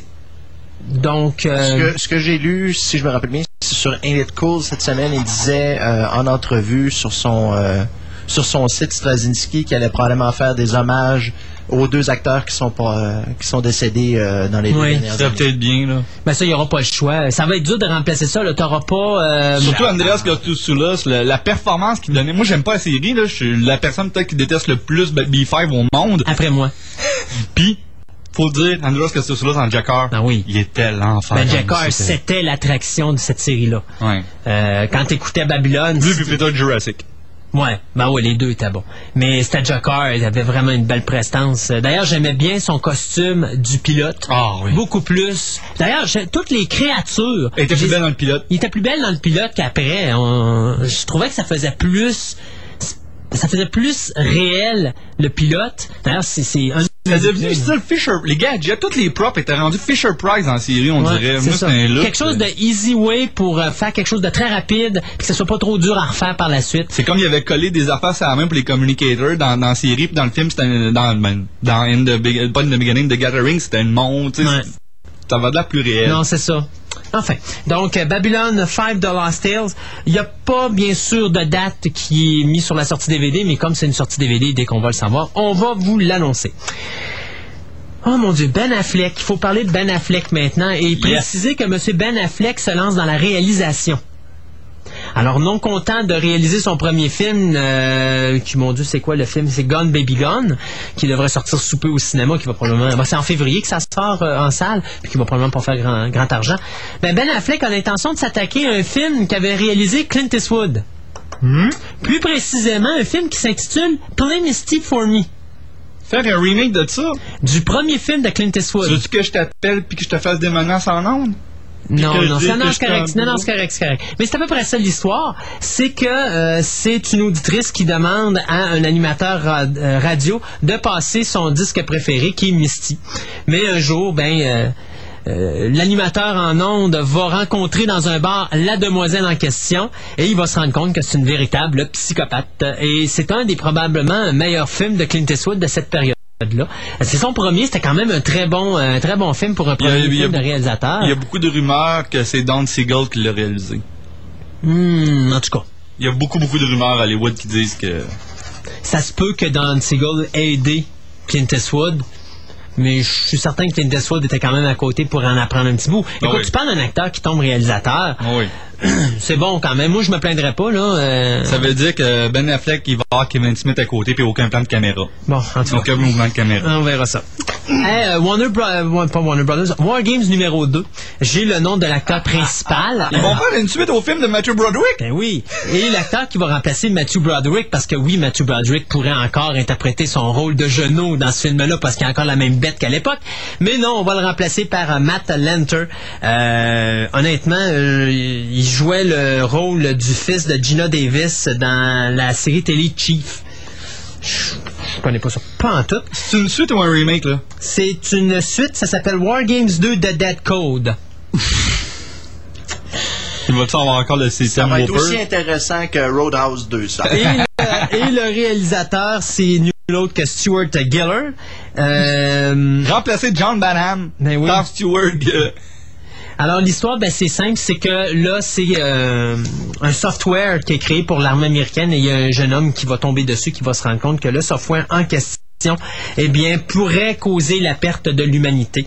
Euh, C'est quoi, ils ont mis en onde Skynet puis il y a un petit gars qui le trouve? Regarde. Pas trop de détails pour le moment, mais dès qu'on en aura plus, on vous en dira plus que ça. Hey, euh, Devil's Due Comics vont sortir de quoi d'intéressant euh, l'hiver prochain, soit euh, dans l'hiver 2006-2007. Après Freddy, après Leatherface et après Jason, c'est au tour de Chucky d'avoir son comic book. euh, donc Chucky, I'm your friend. non, I'm your friend till the end. Alors, euh, Chucky, ben c'est ça, va, va donc avoir son propre comic book. Donc, le comic devrait sortir au début 2007, qu'on prédit. Donc, moi, je calcule à peu près entre février et euh, avril 2007. On devrait avoir un, comic de Chucky. Donc, c'est une série. euh, pour commencer, une mini-série, je pense, de cinq numéros. Puis après ça, on verra euh, jusqu'où ça ira. S'il y a du succès, bien, bien sûr, pourrait peut-être avoir sa, sa série télé- comique comme Freddy, Jason et Leatherface ont présentement. Il devrait utiliser le comédien original pour faire le- euh, pour donner l'idée. me semble, ça serait- Brad Dourif. Ouais, pour Brad écrire. Dourif. Pas. Attends, il va dire euh, la petite mort. Non, euh, je prends de, de l'élixir de sa faute. Ouais, c'est ça.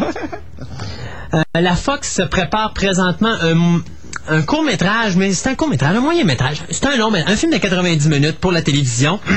TV movie. Ouais, c'est ça, un TV movie qui va être produit par Jonathan Mastow, qui nous a donné Terminator 3, Devil Ake, qui travaille sur Battlestar Galactica, et John McNamara, McNamara, euh, qui travaille sur Profit, je connais pas Profit. Euh, et ça va mettre en scène un groupe de terroristes extraterrestres ayant pris forme humaine. Mais hélas pour eux, ces derniers commencent à découvrir les émotions humaines qui agissent sur leur métabolisme comme la drogue et plein d'autres affaires. Donc, euh, j'invoquerai pas dans le En sujet, parlant- mais ouf, Dem, ça fait pour la télévision, pour Fox Network, hum, ça risque d'être assez... euh, Ah, ça va s'appeler 24 microseconds. Non, mais euh, en parlant de séries télévisées, il y a une grosse nouvelle qui est sortie cette semaine. Euh, je sais pas s'il y en a d'entre vous qui ont vu Heroes. Oui. OK. Présentement, ils présentent juste des héros. Oui. Mais là, à partir de janvier, il va y avoir des villains dans, dans la série Heroes. Oh, ouais. Et le mastermind super villains de la série va être joué par Christopher Ecclestone, le gars qui jouait Doctor Who dans la première saison. OK.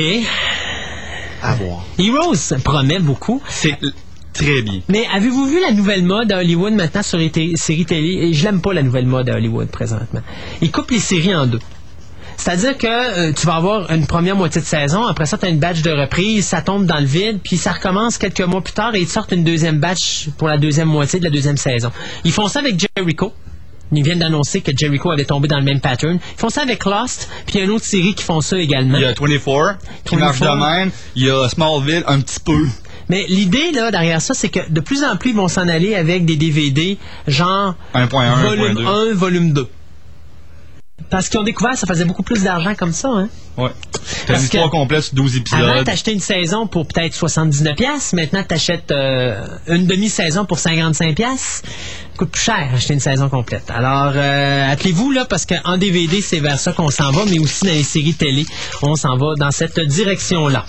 Euh, une petite dernière, ben on pensait qu'on avait assez de Nicolas Cage avec le comic book euh, parce qu'il avait réussi à avoir son super-héros avec euh, Après Ghost 10 Rider. ans d'attente? Ouais, ben non, euh, il faut croire que là, il embarque sur deux autres sujets. Il va faire, euh, il va jouer dans l'interprétation ou dans l'adaptation cinématographique de The Shadow, qui est un comique euh, qui a été coécrit avec son, ben, qui l'a euh, coécrit avec son fils. Euh, ou plutôt, excusez, il va jouer dans Shadow.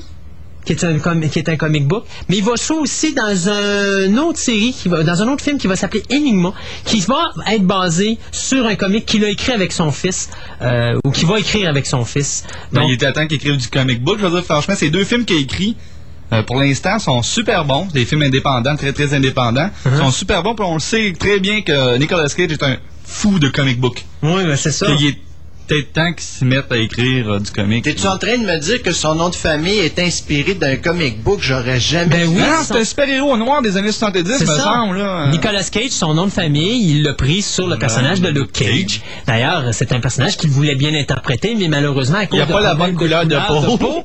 il pouvait pas le faire. Il n'y a pas le physique non plus. Luke Cage au cinéma. Désolé, il y a une personne The Rock? pour faire. Non. Non. The Rock pourrait être une bonne idée, mais je pense que j'aurais plus tendance à aller chercher Michael Clark Duncan. Ah, il est trop planté. Bon, c'est pas grave, ça.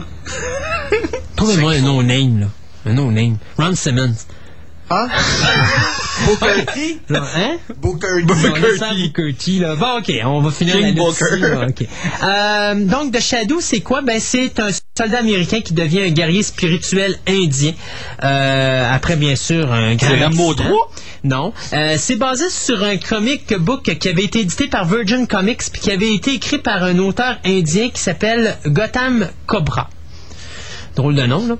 Euh, et euh, dans ce qui s'appelle euh, Enigma, ben ça, c'est une, une adaptation d'un comic qui est une série d'ouvrages en cinq parties, qui est écrit par lui et son fils, donc. Euh, mais on n'a pas plus d'informations, sauf que ça raconte l'enquête d'un détective dans le sud de la Nouvelle-Orléans qui découvre que certains meurtres sont directement reliés à une rébellion qui a lieu dans une plantation sous la Confédération. On parle bien sûr dans un univers science-fiction. Donc, Restera à voir là, un petit peu plus où est-ce qu'ils vont s'en aller avec ça. C'est juste un avant-goût qu'on nous donne ici pour nous dire que Nicolas, Nicolas Cage, ben, il est euh, encore une fois impliqué dans le monde Ben, il aime ça. Moi, je me dis que. du comic book. Dieu merci, il va avoir eu le rôle de Johnny Blaze plutôt que d'avoir le rôle de Clark Kent. Oui, il y a toujours ça. Il a manqué d'être Norman Osborn aussi. Bon, ok, c'est assez, là, les horreurs. Mais remarque que Norman Osborn, Osborn, j'aurais peut-être pu... Dealer non, avec. Non, non, non, William Defoe est trop bon. On y va avec un autre segment musical de Casino Royal et après on vous parle du film avec Simon.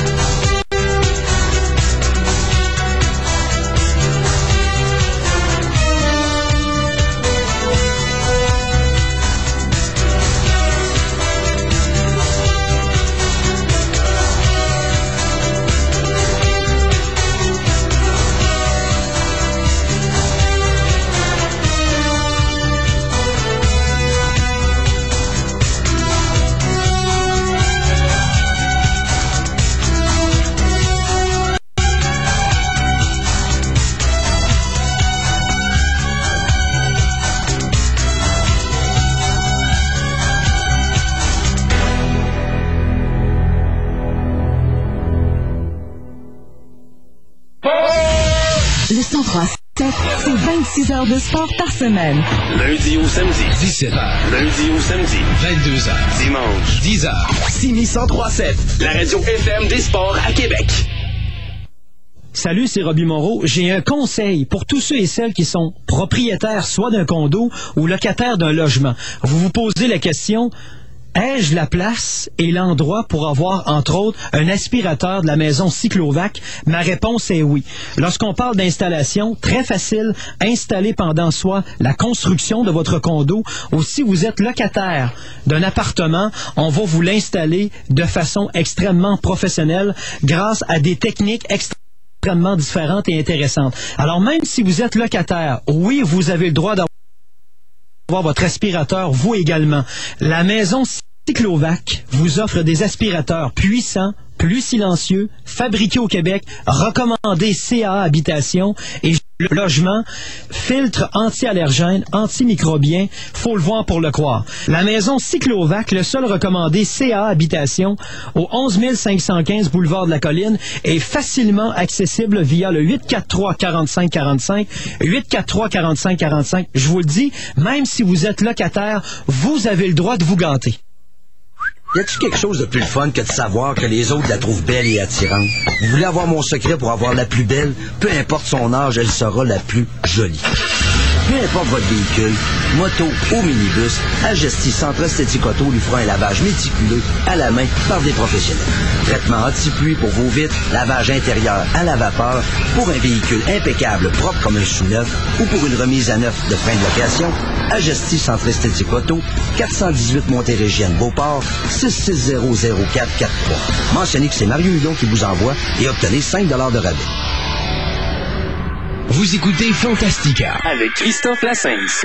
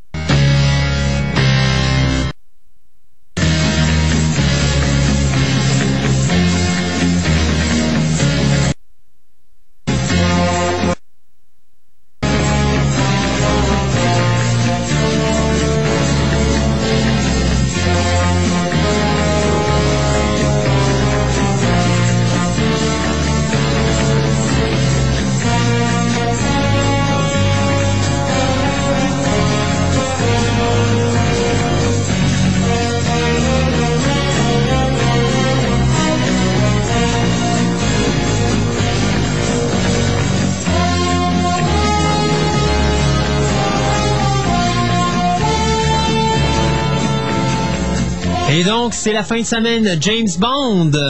Oui, monsieur. Avec tout le monde qui danse en- ici en- dans, le, dans le studio. Ah, c'est un des plus beaux thèmes. Ah oui, oui, effectivement. C'est peut-être la plus belle chose qu'il y avait dans euh, Under Majesty Secret Service. On rentrera pas dans le sujet, là. On rentrera pas dans ce sujet-là, si tu le veux bien.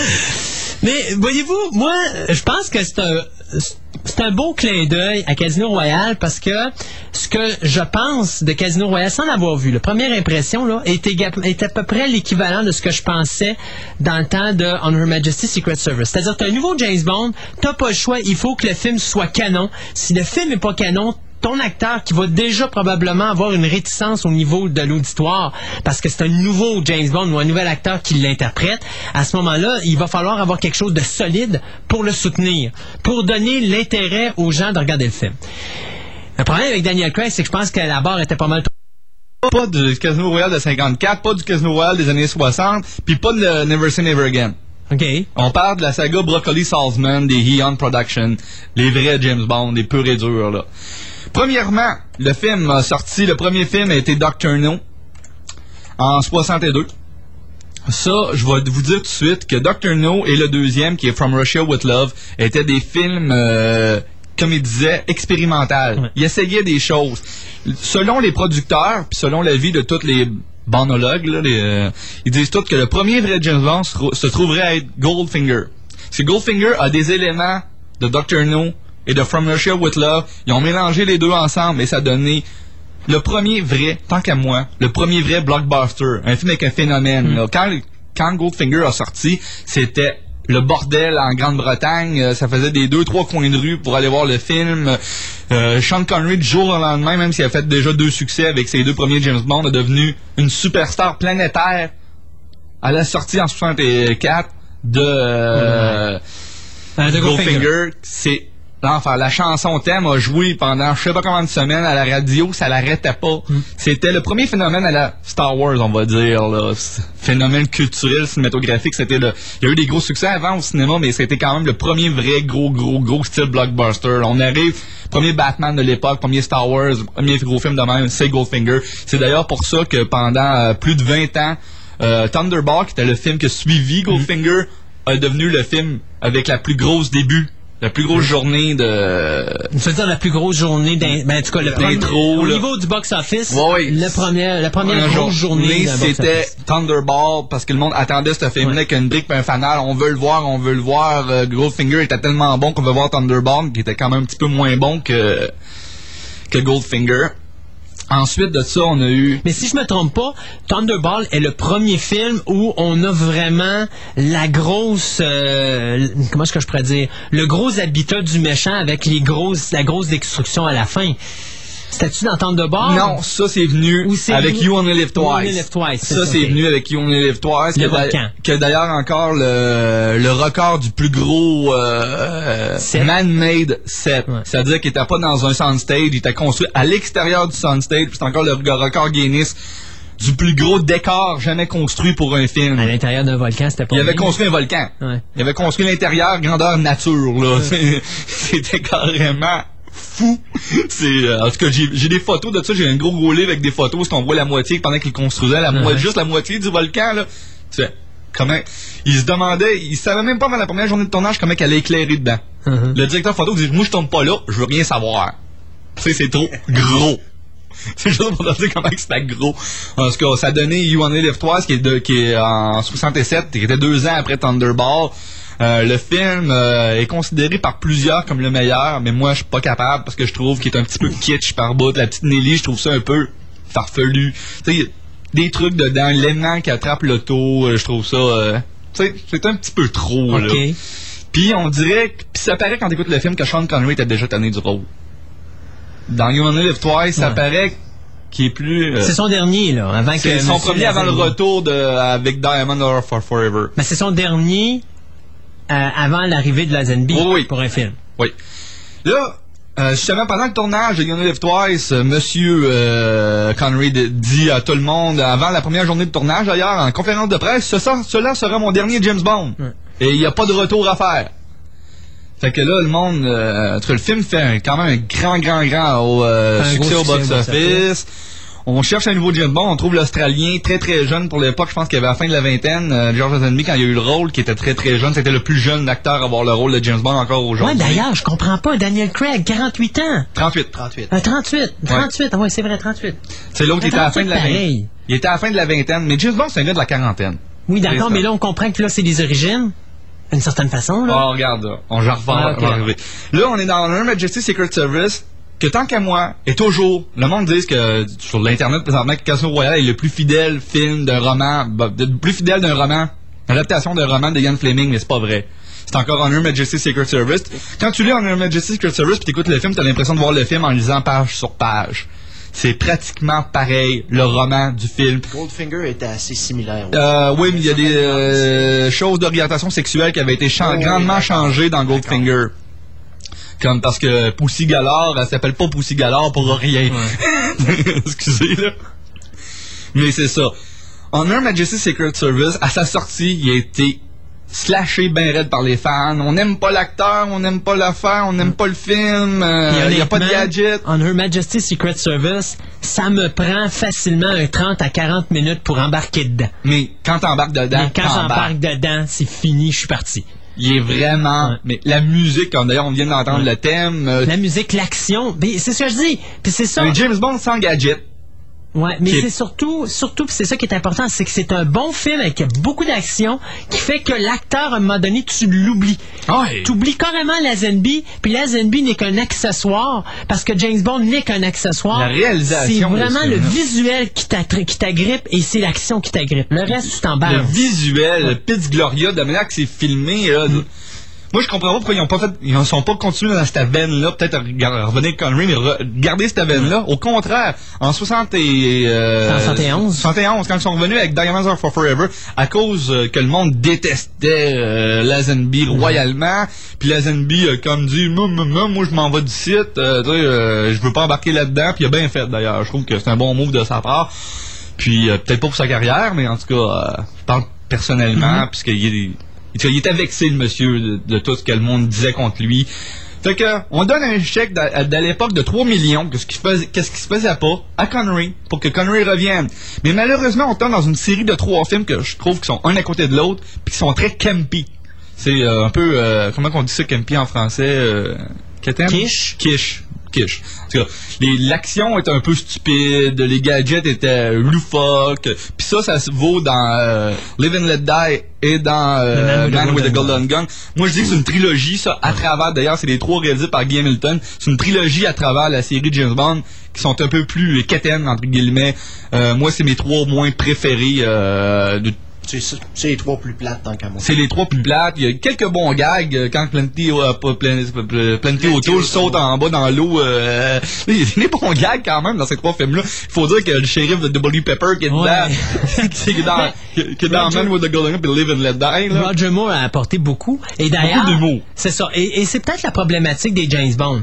Euh, dans le cas de Roger Moore, dans To Live and Let Die, il y avait un scénario écrit pour Sean Connery. Oui. Euh, donc, ça donne un Roger Moore pas à l'aise. Il est- ça paraît qu'il est pas à l'aise C'est du ça. tout dans le film. Il réussit pas à rentrer dans le personnage. Exact. D'ailleurs, je trouve que d'ailleurs aussi dans euh, Man with the Golden Mais il Gun, l'a plus. un peu plus, mais encore là, le premier vrai, je vais arriver, le premier vrai James Bond, Roger Moore, écrit pour Roger Moore. Qui, pour moi, est mon favori dans les James Bond. D'ailleurs, que tant qu'à moi, la meilleure euh, musique thème, Ouais. chanson thème d'un film, parce que c'est la première d'ailleurs, il y en a deux dans l'histoire des James Bond, où ce que la chanson thème parle du héros. D'habitude, ça parle tout le temps du vilain. Dans, dans euh, Spy Who Love Me en 77, parce qu'il y a eu le premier gros hiatus de 74. euh, 75 à 77, il n'y a pas a pas- C'est 73, Ouais. 74, l'Even la Ouais, ça, il y a un gros hiatus. euh, C'était la plus. Il y a eu le plus gros laps de temps sans James Bond à partir de Deux là. ans. Trois ans. Ben non, deux ans parce qu'il s'est en 77. 74 à 77. Euh, je Il y m'excuse, en a eu gamins. 74 en Vérifie tes 77. sources, Christophe, il y a eu deux James Bond. J'ai fait mes recherches avant de parler. ouais? J'étais 74. certain que c'était 75, moi, le, le Man de Golden. Gun. Euh, 74, 73, 74, ils ont fait comme au début des années quand, euh, de, euh, 60, quand ils ont fait 3-4 films avec. Sean Connery de suite. Ils avaient fait deux films, dont euh, Live and Let Die et euh, Man with the Golden Gun à une année d'intervalle. OK. Ensuite de ça, en 77, ils reviennent. Mais ça a pris du temps, mais c'est pas à cause qu'ils voulaient pas le faire, c'est à cause qu'ils ont eu des problèmes euh, d'argent. Parce que Salzman avait fait faillite, puis il a vendu les droits à United Artists puis à, Broccoli. Puis c'est pour ça que la, la hiatus, c'était pas qu'ils voulaient pas faire de James Bond, au contraire. Ils font le film. Euh, le film, ils reviennent avec le réalisateur de You Only Live Twice, qui est Lewis Gilbert. Ouais. Le film, je trouve que c'est le premier remake de You Only Live Twice, malheureusement, parce que l'histoire est vraiment bonne. Stromberg, c'est un méchant, euh, c'est un des plus beaux méchants. C'est un beau méchant. C'est comme Goldfinger, c'était le premier depuis Goldfinger, puis parce que Bluffel, on peut pas dire que, euh, même si dans les romans, c'est le méchant principal de Ouais. James Bond, On on, peut pas dire que dans les films, c'est le méchant principal parce que malheureusement, il a jamais été joué par le même acteur. Il a- On le voit quoi dans deux films? Ben, on le voit On en plus que deux films, mais je veux dire, principalement. dans deux films. On le voit dans The Diamond or Forever, puis celui d'avant dans qui est en- Majesty Secret Service, puis on le voit à la fin de You Only Live Twice. Puis on le voit au début de The Spy Who Love Me, puis finalement ça- il finit dans une cheminée. Non, c'est pas Spy Who Love Me, c'est For Your Eyes Only. C'est For Your Eyes Only, t'as raison, c'est vrai. Là, c'est ça. Là, on tombe avec le deuxième remake, tant qu'à moi, de You Only Live 3 en 79. Qui est Moonraker. Qui est Moonraker, qui est exactement la même histoire de race supérieure qu'on avait dans les deux, pro- des deux films de Lew- Lewis Gilbert. C'est simple.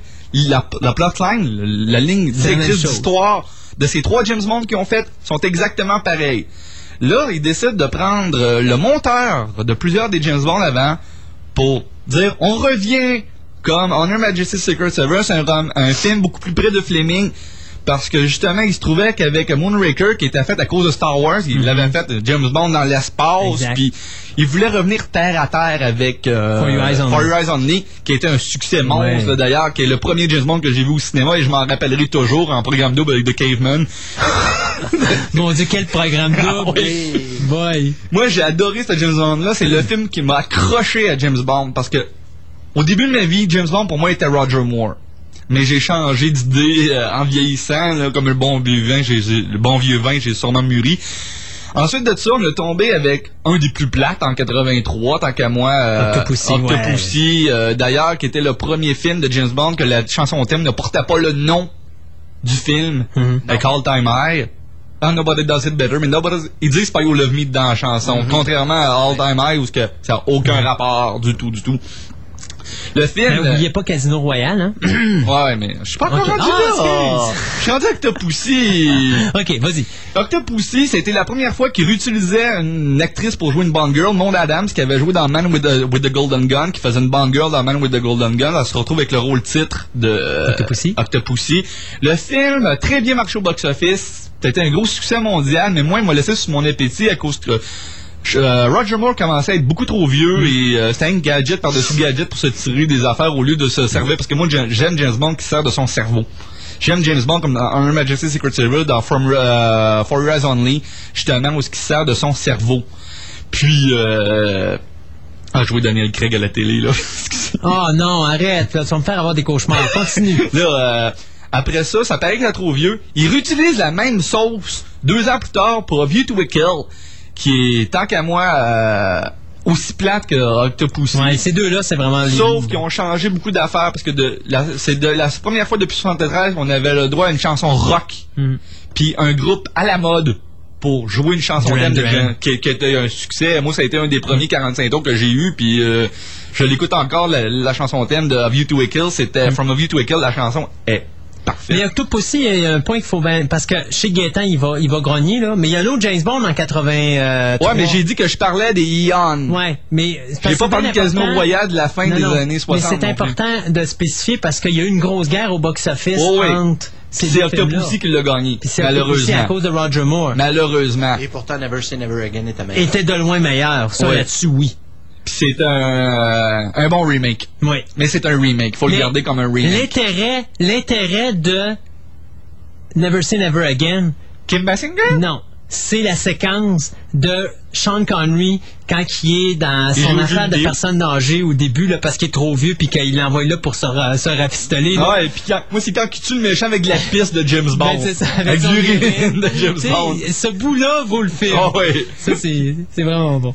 Et on a eu droit au premier Félix Leiter noir. Ouais, effectivement. Ouais, mais là, on a un deuxième Félix Leiter Ouais, Noir. c'est- on en reviendra Pour- plus portoricain. OK. Là, euh, c'est ça. Après View to a Kill, oui, enfin, euh, Albert Broccoli s'est rendu compte que Ça son monsieur Viagra était rendu trop vieux pour jouer le Ben, rôle. c'est- Roger Moore qui a dit écoutez, moi j'arrête parce que je suis plus capable de m'asseoir sans ma doublure. Ouais, exactement. Mais il fallait qu'il le fasse. C'était rendu Ouais. ridicule. Puis dans le film, dans View to a Kill, Ah, ça paraît. vois, ah oui. Quand tu vois James Bond courir de dos, il a même pas la même coupe de cheveux. Non, il y a Moumout qui est un petit peu relevé, là. C'est- c'est c'est co- complètement ridicule. Il embarque dans une auto, c'est une doublure. Ah ouais. C'est euh, puis le film, il y avait beaucoup de faiblesses, malgré qu'ils ont essayé de mettre un grand vilain à la Stromberg avec Max Zorin, mais ça n'a pas marché du tout. Non. Parce que Et pourtant, il y avait l'acteur pour ça. oui, mais Christopher, Walken, Walken. qui joue des très bons vilains d'habitude. Il joue des vilains over the top parce que là, il joue pas des vilains à la James Bond. Ouais. Tu sais, les vilains à la James Bond, c'est du monde posé, du monde calme. Ben, dans, c'est quoi? C'est dans Tomorrow Never Dies que le, le gars est un petit peu... euh, Trop over the top aussi. Ouais, c'est ça. Non, mais ça paraît. Hmm. Je vais y revenir.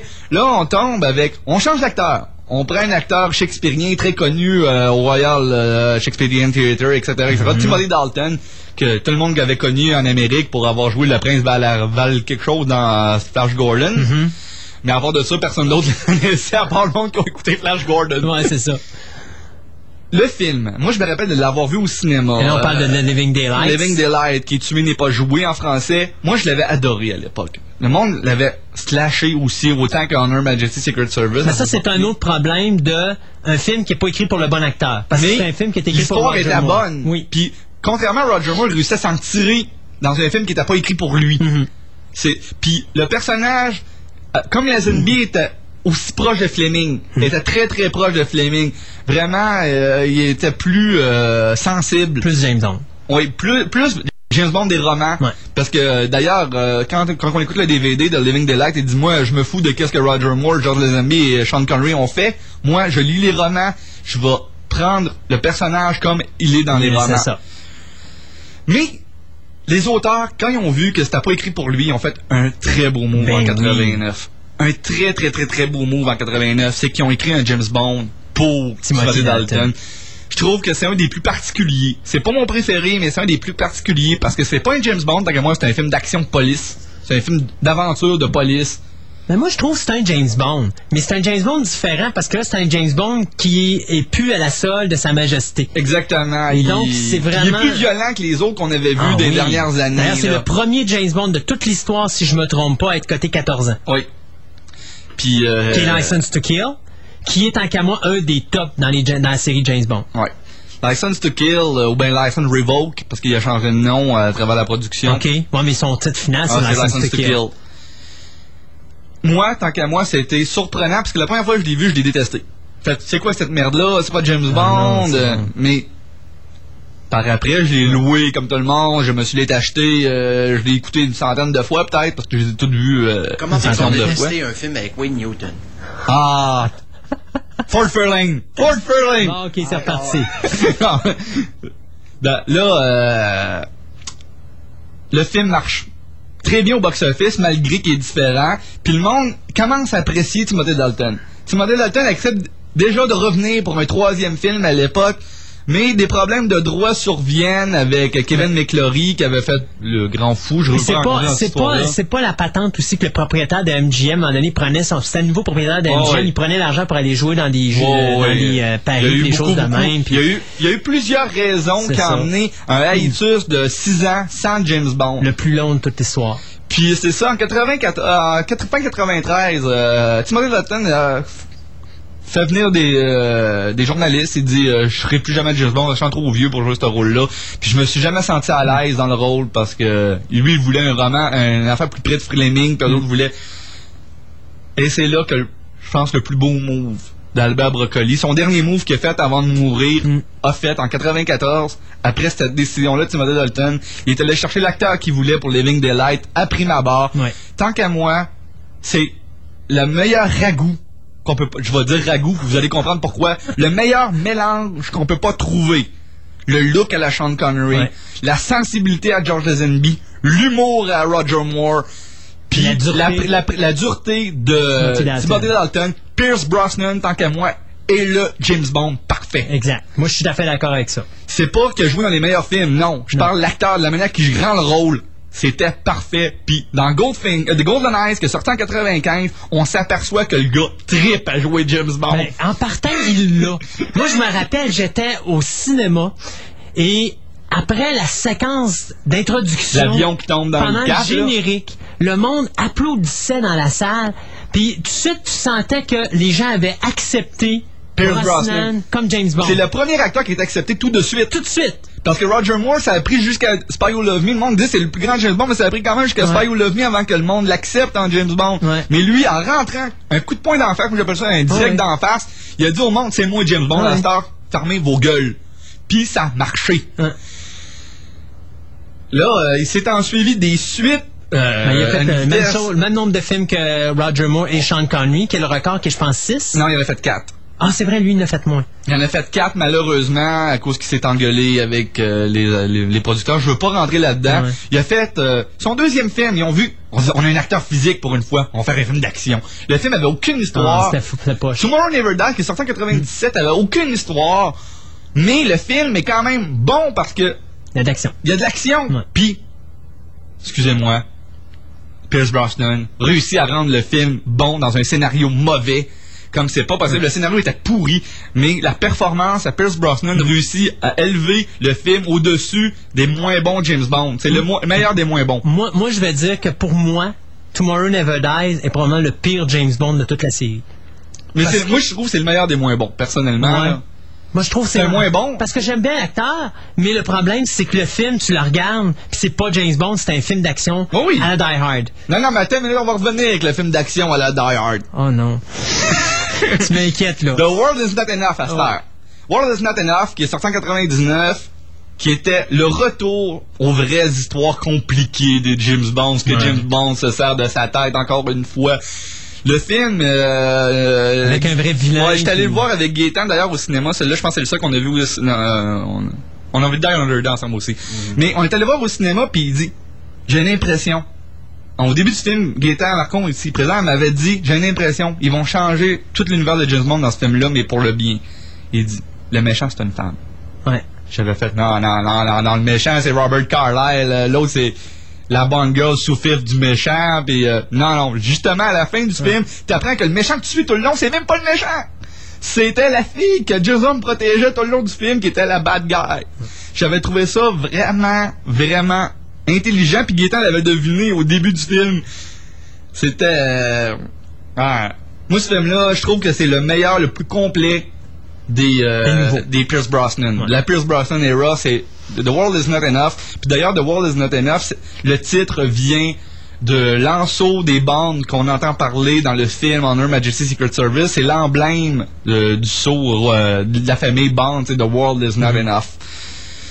Je trouvais ça super bien. Euh, Moi, ce film-là, il n'y a pas beaucoup de gros décors dans ce film-là, malheureusement. C'est pas un film à gros décors, puis il va pas à des plans exotiques tant que ça, mais... Euh, Ben, il va dans le désert. Non. Non. Non, il va dans le désert, dans Living, Living the Light, puis dans Spy Who Loved Me. Ok, bon, j'ai rien dit. Euh, ensuite de ça, on a Die Another Day, qui se trouve être le film hommage. Moi, je l'appelle le James Bond hommage. Et le premier James Bond, où est-ce que euh, James Bond est transformé en un être beaucoup plus humain que ce qu'on avait connu? Parce que Boston, il avait dit, je veux avoir un, je veux être un James Bond plus humain. Puis dans Plus ce comme dans le film-là- roman. Ouais, et dans ce film-là, ils ont commencé parce que la séquence de torture au début, tu le vois avec une barbe, tu le vois magané. On n'a jamais vu ça dans un James non, Bond. c'était la première fois qu'on voyait un, un James Bond dépeigné. Parce que James Bond est tout le temps peigné. Euh, ça n'a pas été le cas de Timothy Dalton dans License to Kill? Euh, oui, mais il y a une petite coulisse de sang à la lèvre, là. On s'en rend dessus que c'est pas pareil. Non, non, sans quoi faire, avait encore fait la job. ouais, il avait encore son beau brushing. fait que, Die Another Day, c'est un film hommage juste pour la musique. Moi, c'est la musique qui m'a marqué dans le, je parle pas de la tune de Madonna, que je trouve que c'est la moins bonne de toutes les tunes de James Bond. La musique de fond. Da- David Arnold, qui est là depuis euh, Tomorrow Never Dies, Ouais, c'est vrai. avait réussi à incorporer des thèmes de James Bond autres dans toutes ses pièces. On entend le thème de You Wanna Live Twice, on entend le thème de Honor Majesty Secret Service, on entend quelques échos de Goldfinger. La trame sonore de Die Another Day, au niveau trame de fond, moi, c'est qu'est-ce qui m'a marqué de ce film-là, de Die Another Day, est excellente. Le film, l'action est un peu... euh, je veux dire, le méchant est pas aussi grandiose qu'on aurait aimé pour un 20e James Bond, parce qu'on est déjà rendu au 20e. Ouais, c'est ça. Mais le film est quand même bon. Qu'est-ce qui a gâché, c'est encore la séquence de générique qui ont voulu changer en, en continuant l'histoire dans la fameuse séquence de générique de James Bond. Ils ont voulu euh, continuer l'histoire parce que c'est le seul tant qu'à moi qui continue l'histoire parce qu'on voit toute la torture, tout ce qui s'est passé dans les cinq ans, je pense, qui dure, qui reste en prison. Le film est quand même bien, mais il y a des défauts.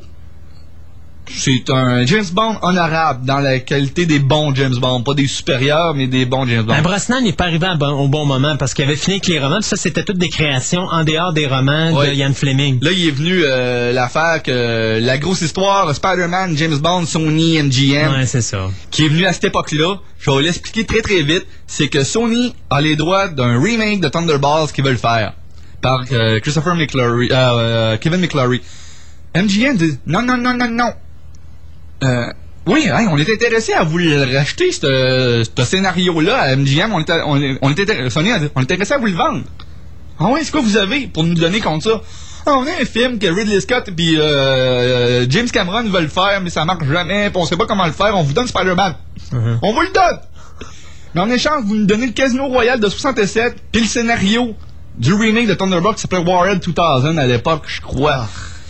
Ils, ils à MGM, on sait qu'est-ce que Sony ont fait avec Ouais. Spider-Man, mais au lieu... Ça, c'est juste avant Another Day. C'est le fun Juste- parce que cet argent-là a servi à Sony à racheter MGM par la suite. Exactement, en plus. Mais au lieu de dire on fait Casino Royal à la place, le 20e, on fait Casino Royal, parce que là, il y avait les droits. Uh-huh. On fait Another Day. Ça, c'était le défaut, je pense. Mais là, ils ont essayé de se reprendre cette année. Là, c'est venu 2006. Euh, on, je veux pas encore rentrer dans la chicane, mais là, je vais vous commencer ma critique. Comment ça être temps, là? Le, je veux pas parler de chicane, en tout cas, il est fait qu'il y a eu des, des choses que Pierce Brosnan n'est plus James Bond, Ouais. on a engagé Blondinet. C'est ça, blondinet, merci. Blondinet rentre, le film est sorti hier en salle, je l'ai vu. C'est un bon film. J'avais dit, c'est un bon film, je suis sûr que ça va être un bon film Casino Royale. les scènes d'action sont parfaites, mais c'est pas James Bond. C'est John McClane.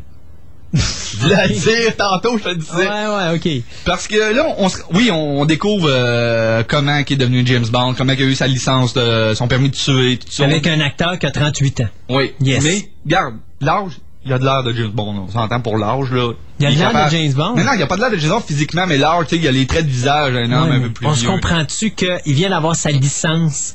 Ça, Ouais, ça veut ouais. dire qu'il est peut-être un petit peu plus jeune que 38 ans? Oh oui. Mais l'histoire est bonne. Le défaut, c'est l'acteur.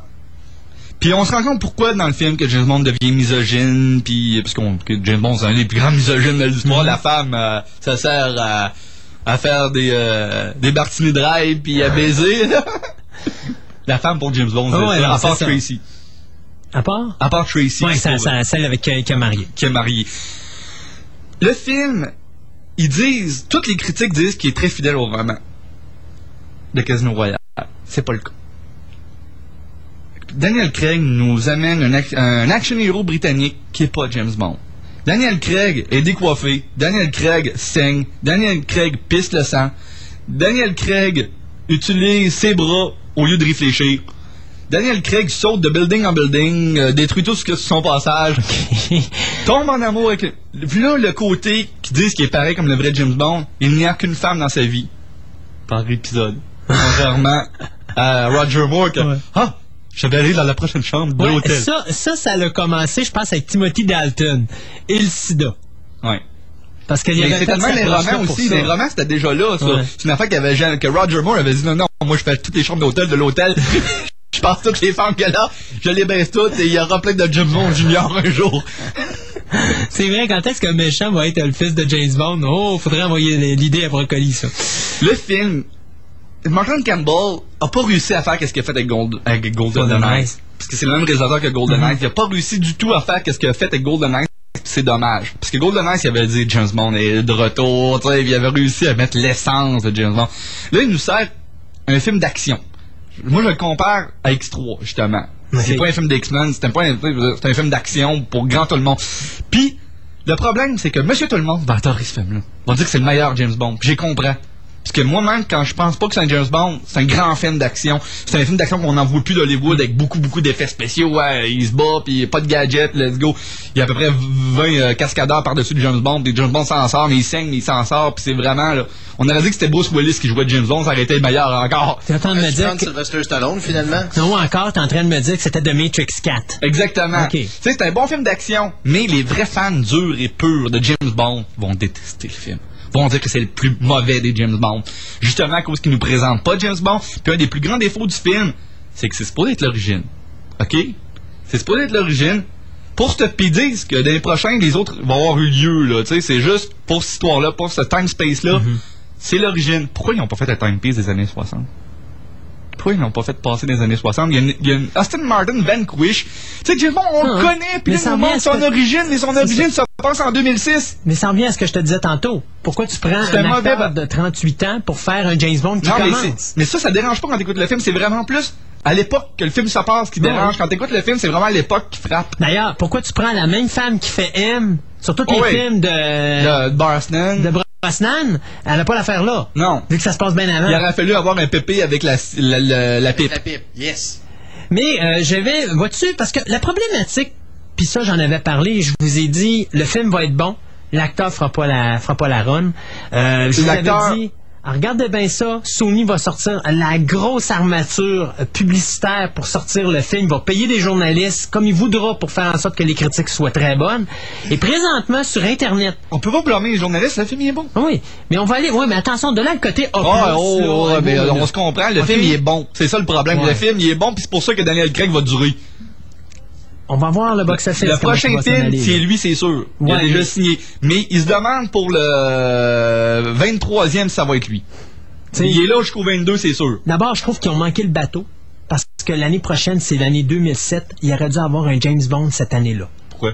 007-2007. Ouais, il aurait pu attendre un an. OK? Il aurait pu soit attendre un an ou il aurait pu tout simplement avancer l'autre d'un ils ont manqué d'en avoir un en 2007. Ils Oui. voulaient au départ. Ben oui. Le successeur, James Bond 22, était supposé être en 2007. Oui. Mais là, il était retardé l'été euh, C'est ça. euh, 2008. 2008. Mais la problématique que j'ai là, c'est que présentement sur le ça marche là, mais c'en est ridicule parce que ce que tu vois partout présentement, ça- c'est vraiment, tu sais, tu peux plus avoir aucune cohérence, tu peux pas te baser sur ce que tu, vois. Tu es obligé de te fier à ton intuition.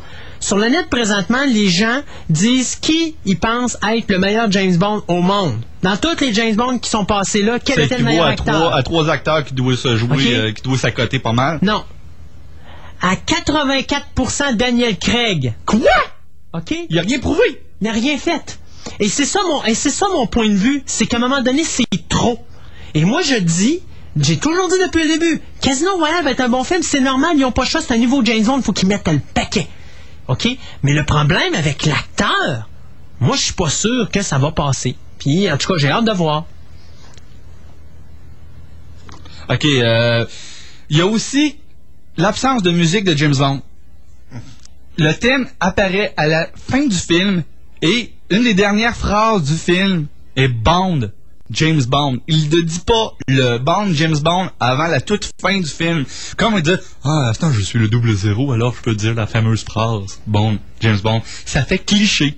C'est. Euh, je sais pas, ça fait vraiment trop cliché. euh, C'est juste d'ouvrir, de, de trouver le dernier clin d'œil pour dire ah ben maintenant tout ce que vous avez connu se passe après ce moment-là. Ouais, exactement. Bond, James Bond. Maintenant vous on met le thème. non, mais ils disent Bond, James Bond, on entend le thème tout de suite embarqué. Tu sais, Mhm. Sais, c'est trop, là. Ça fait trop caricature de James Bond.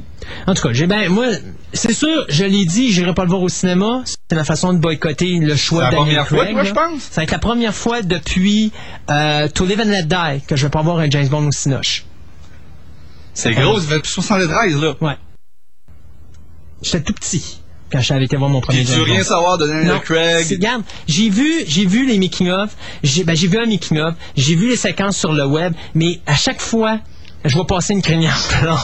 Ouais, mais il faut dire je que- freak. Puis ils ont mis l'emphase aussi dans le film sur les séquences en speedo qui sort de l'eau, qui rit. Ben, moi, je trouve qu'il rit carrément d'Ursula Andress, puis qu'il fait exactement les mêmes moves qu'Ursula Andress, sauf que là, c'est un gars, c'est James Bond qui le fait. Mais je l'ai écouté en DVD. C'est- mais peux pas pas le voir. OK? Parce que c'est la même affaire que Superman Returns. Superman Returns, j'ai vu des making-of, j'ai vu des séquences et je suis content de pas avoir été le voir au cinéma parce que je l'aurais détesté. Pas parce que le film est pas bon, parce que les comédiens qui sont là, je les accepte pas. J'accepte pas l'acteur qui fait Superman, j'accepte pas l'actrice qui fait Lois Moi, c'est. Lois Lane, j'accepte pas. OK, ben moi c'est les deux. Parce que j'ai trouvé c'était quoi le problème avec l'acteur qui faisait Superman? C'est quoi? C'est une armoire vide. Quand tu écoutes Superman, tu vois Christopher Reeves. Mais la première chose que tu ressens quand tu vois Christopher Reeves, c'est un sentiment de confiance. Quand tu vois Dean Kane à la TV, tu as le même sentiment. Quand, t'écoutes- quand tu vois Tom Willing dans Smallville, tu as le même sentiment. Quand je vois cet acteur-là qui est Brandon, je me rappelle pas son nom. Bon, je l'ai pas. J'ai pas de sentiment. J'ai l'impression que c'est un gars qui est une coquille vide, qui fait tout simplement une apparition. Il fait un look, un miroir. Et là, il nous montre un, un visage de Superman. Il dit Je suis Superman, mais j'y crois pas.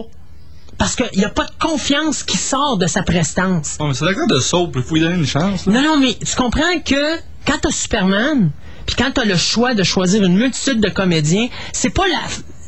Au début, c'était le visage, mais c'est plus que le visage. C'est vraiment le sentiment qui ressort de cet acteur-là. Le, plus drôle, le plus qu'est-ce qu'il y a de plus de Superman de ce gars-là, c'est la voix. T'écoutes Brandon Routh, des fois, certaines lignes de dialogue, on dirait qu'on entend Christopher Reeve. Ah, c'est l'enfer. Ouais. Ce gars-là, il réussit à imiter la voix de Christopher Reeve parfaite. Oui, mais c'est là la problématique. Imitation. Ouais. Et c'est ce que moi j'ai vu, et c'est ce que j'ai ressenti, et même en voyant les photos, il y a de quoi qui passait pas. C'est l'aspect confiance. Tu sais, Christopher Reeve, c'était son premier film. Son deuxième. Exactement, c'est en plein ça. Il avait fait un film en 77 avant. Bon, ok, c'est son premier gros film. Son premier que le leading role. ouais. OK? Et il arrive sur l'écran, et quand il arrive sur l'écran, tu dis Wow! C'est la même chose pour Daniel Craig. Ah oui?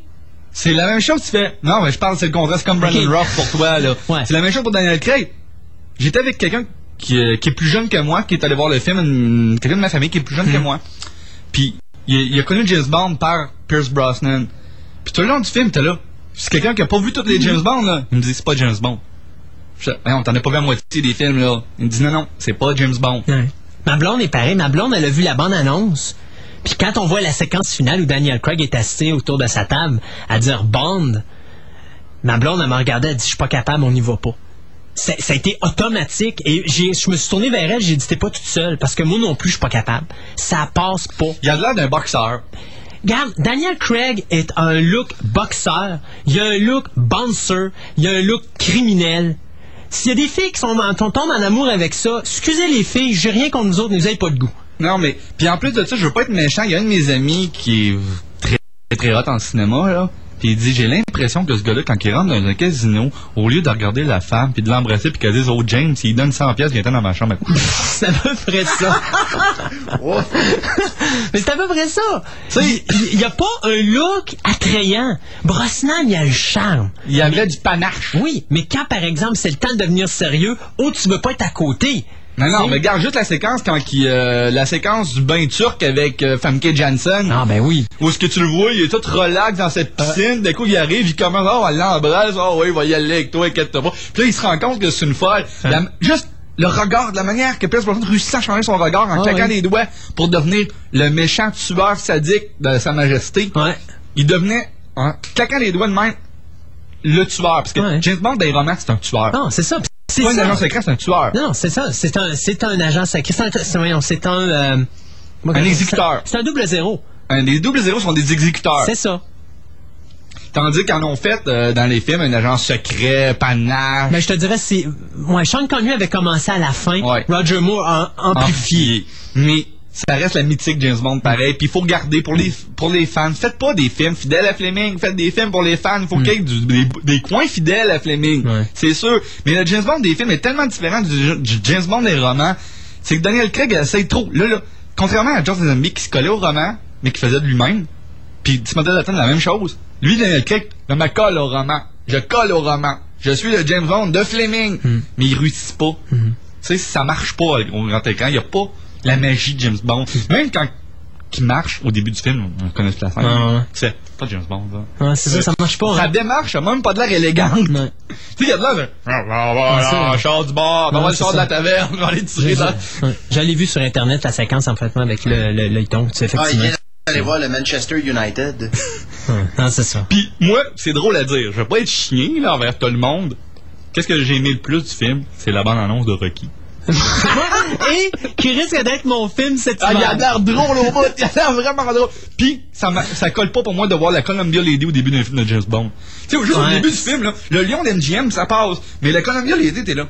Suis pas, j'ai pas payé pour voir ça, j'ai payé pour voir le lion, ben, le logo United Artists. C'est drôle à dire, mais tu te sens mal en regardant ce logo-là. Des, quand on a tu sais, le, le petit jingle qu'on entend tout le temps au début des James Bond quand on voit le logo, tu fais, non.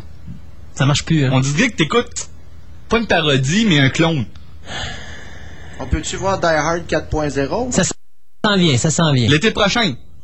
Par le réalisateur de Underworld. Ouais. Ben, c'est tôt que ça. Oui. L'été prochain. Hey, c'est inquiétant. L'été 2007. Enfin. Fait que euh, sur une étoile de 1 à 10, pour le film. 6 et demi. Ah, pour le film, 8. OK, pour l'acteur, Euh, 5. faut que tu descendes à 4 pour que ça fasse un 6,5. Euh, 4.5. Ouais, OK. 4.5, il y y a des- il y a des- il y a- il y a des bouts qui est correct, c'est ça qui est drôle. Je veux dire, Ouais, sa performance, s'il est elle correct- S'il est correct pour le genre de film que ça donne, c'est Ouais. une chose. Oui, mais en James Bond, il est pas correct. Le film est comme un roller coaster parce que t'as des séquences James Bond dans le film, mais c'est comme un vrai roller coaster. Des fois, là, t'es sur le plan, là, tu fais où c'est qu'il s'en va. D'un coup, ça monte, puis là, ça redescend. Fait que en réalité, ce que tu es en train de me dire, j'aurais dû finir l'émission d'aujourd'hui, non pas avec la chanson You Know Your Name, dans la chanson thème de Casino Royale, mais avec Roller Coaster de Final Destination 3. Exactement. Hey, merci beaucoup, Simon. Hey, nous autres, on a dépassé. Excusez, on en profite parce qu'on n'a plus personne après nous autres. Ça fait qu'on en reprend certaines petites libertés qu'on on prenait à l'époque. Souvenir, souvenir. Ah ouais, souvenir, souvenir. Hey, au cinéma, donc Casino Royal. Voyez-vous, cinémaquebec.com, eux autres, ils le code 8.3 sur 10. Ça, c'est les gens qui vont le voir Ouais. présentement. Moi, je te le dis, là, les fans sur Internet, le code B-, Puis les journalistes le cotent A+. Que, OK. Et euh, il y a aussi Happy Feet, qui est le gros compétiteur de James Bond cette semaine, ou Les Petits Pieds du Bonheur en français. Don't Start. Donc, euh, deux films qui sont à Non, voir. c'est parce que j'entendais quasiment Julie Andrews. Mais vous savez, James Bond, Casino Royale est coté 8.3. Les Petits Pieds du Bonheur sont cotés 9.5. Alors, vous savez le film que vous devez aller voir en fin de semaine, surtout pour la petite famille. Euh, je sais pas, y a-tu un IMAX à Québec? Je sais pas, par Parce que c'est supposé être disponible en IMAX, ce film-là. Je sais pas. Euh, en DVD, la semaine prochaine, ben, ce qui est à surveiller, c'est bien sûr la sortie de Ice Age euh, 2 de Meltdown. Et vous avez aussi un two-pack avec les deux films Ice Age, soit Ice Age 1 et 2. Il y a aussi le 50e euh, anniversaire du euh, How the Grinch Stole Christmas, le comic. Donc, qui sort en DVD. Il y a les Bloopers and Treasures de la série britannique Dark Shadows qui va sortir en DVD. Finalement, après tant d'années, la série animée de Star Trek s'en vient sur le marché. 38 US, fait que ici, ça devrait coûter à peu près une cinquantaine de pièces. Pour 22 épisodes. Pour c'est 22 pas étoiles. Et euh, c'est à peu près ça. Il y a The Cry Baby Killer euh, de Roger Corman euh, qui va inclure euh, le Little Shop of Horrors, les deux films qui mettent bien sûr euh, Jack Nicholson, en vedette Jack Nicholson. Donc c'est ce qui sort cette de semaine. terror, quoi? Ouais, c'est à peu près ça. Donc, pas grand-chose en DVD. Hey, un gros merci, euh, messieurs, dames, euh, les auditeurs et auditrices, d'avoir été avec nous cette semaine pour euh, cette émission. Les gars, merci beaucoup d'avoir été là aussi. Et puis, malheureusement, ben, pour le comic, ça archipera dans deux semaines. Bon, on parlera du mois après. C'est pas grave. c'est des choses qui arrivent. Et quant à nous, bien, on se dit à la semaine prochaine pour une autre édition de Fantastica, l'émission radio. Et bien sûr, on vous laisse sur la chanson You Know Your Name, la chanson thème du film Casino Royaume. Hein? You know my name. Ah, You Know My Name, bah, c'est ça, You Know His Name, whatever. Euh, donc, You Know My Name euh, du film Casino Royal. Et, et on se dit donc à la semaine prochaine pour une autre émission de Fantastica, l'émission radio. Bye bye tout le monde.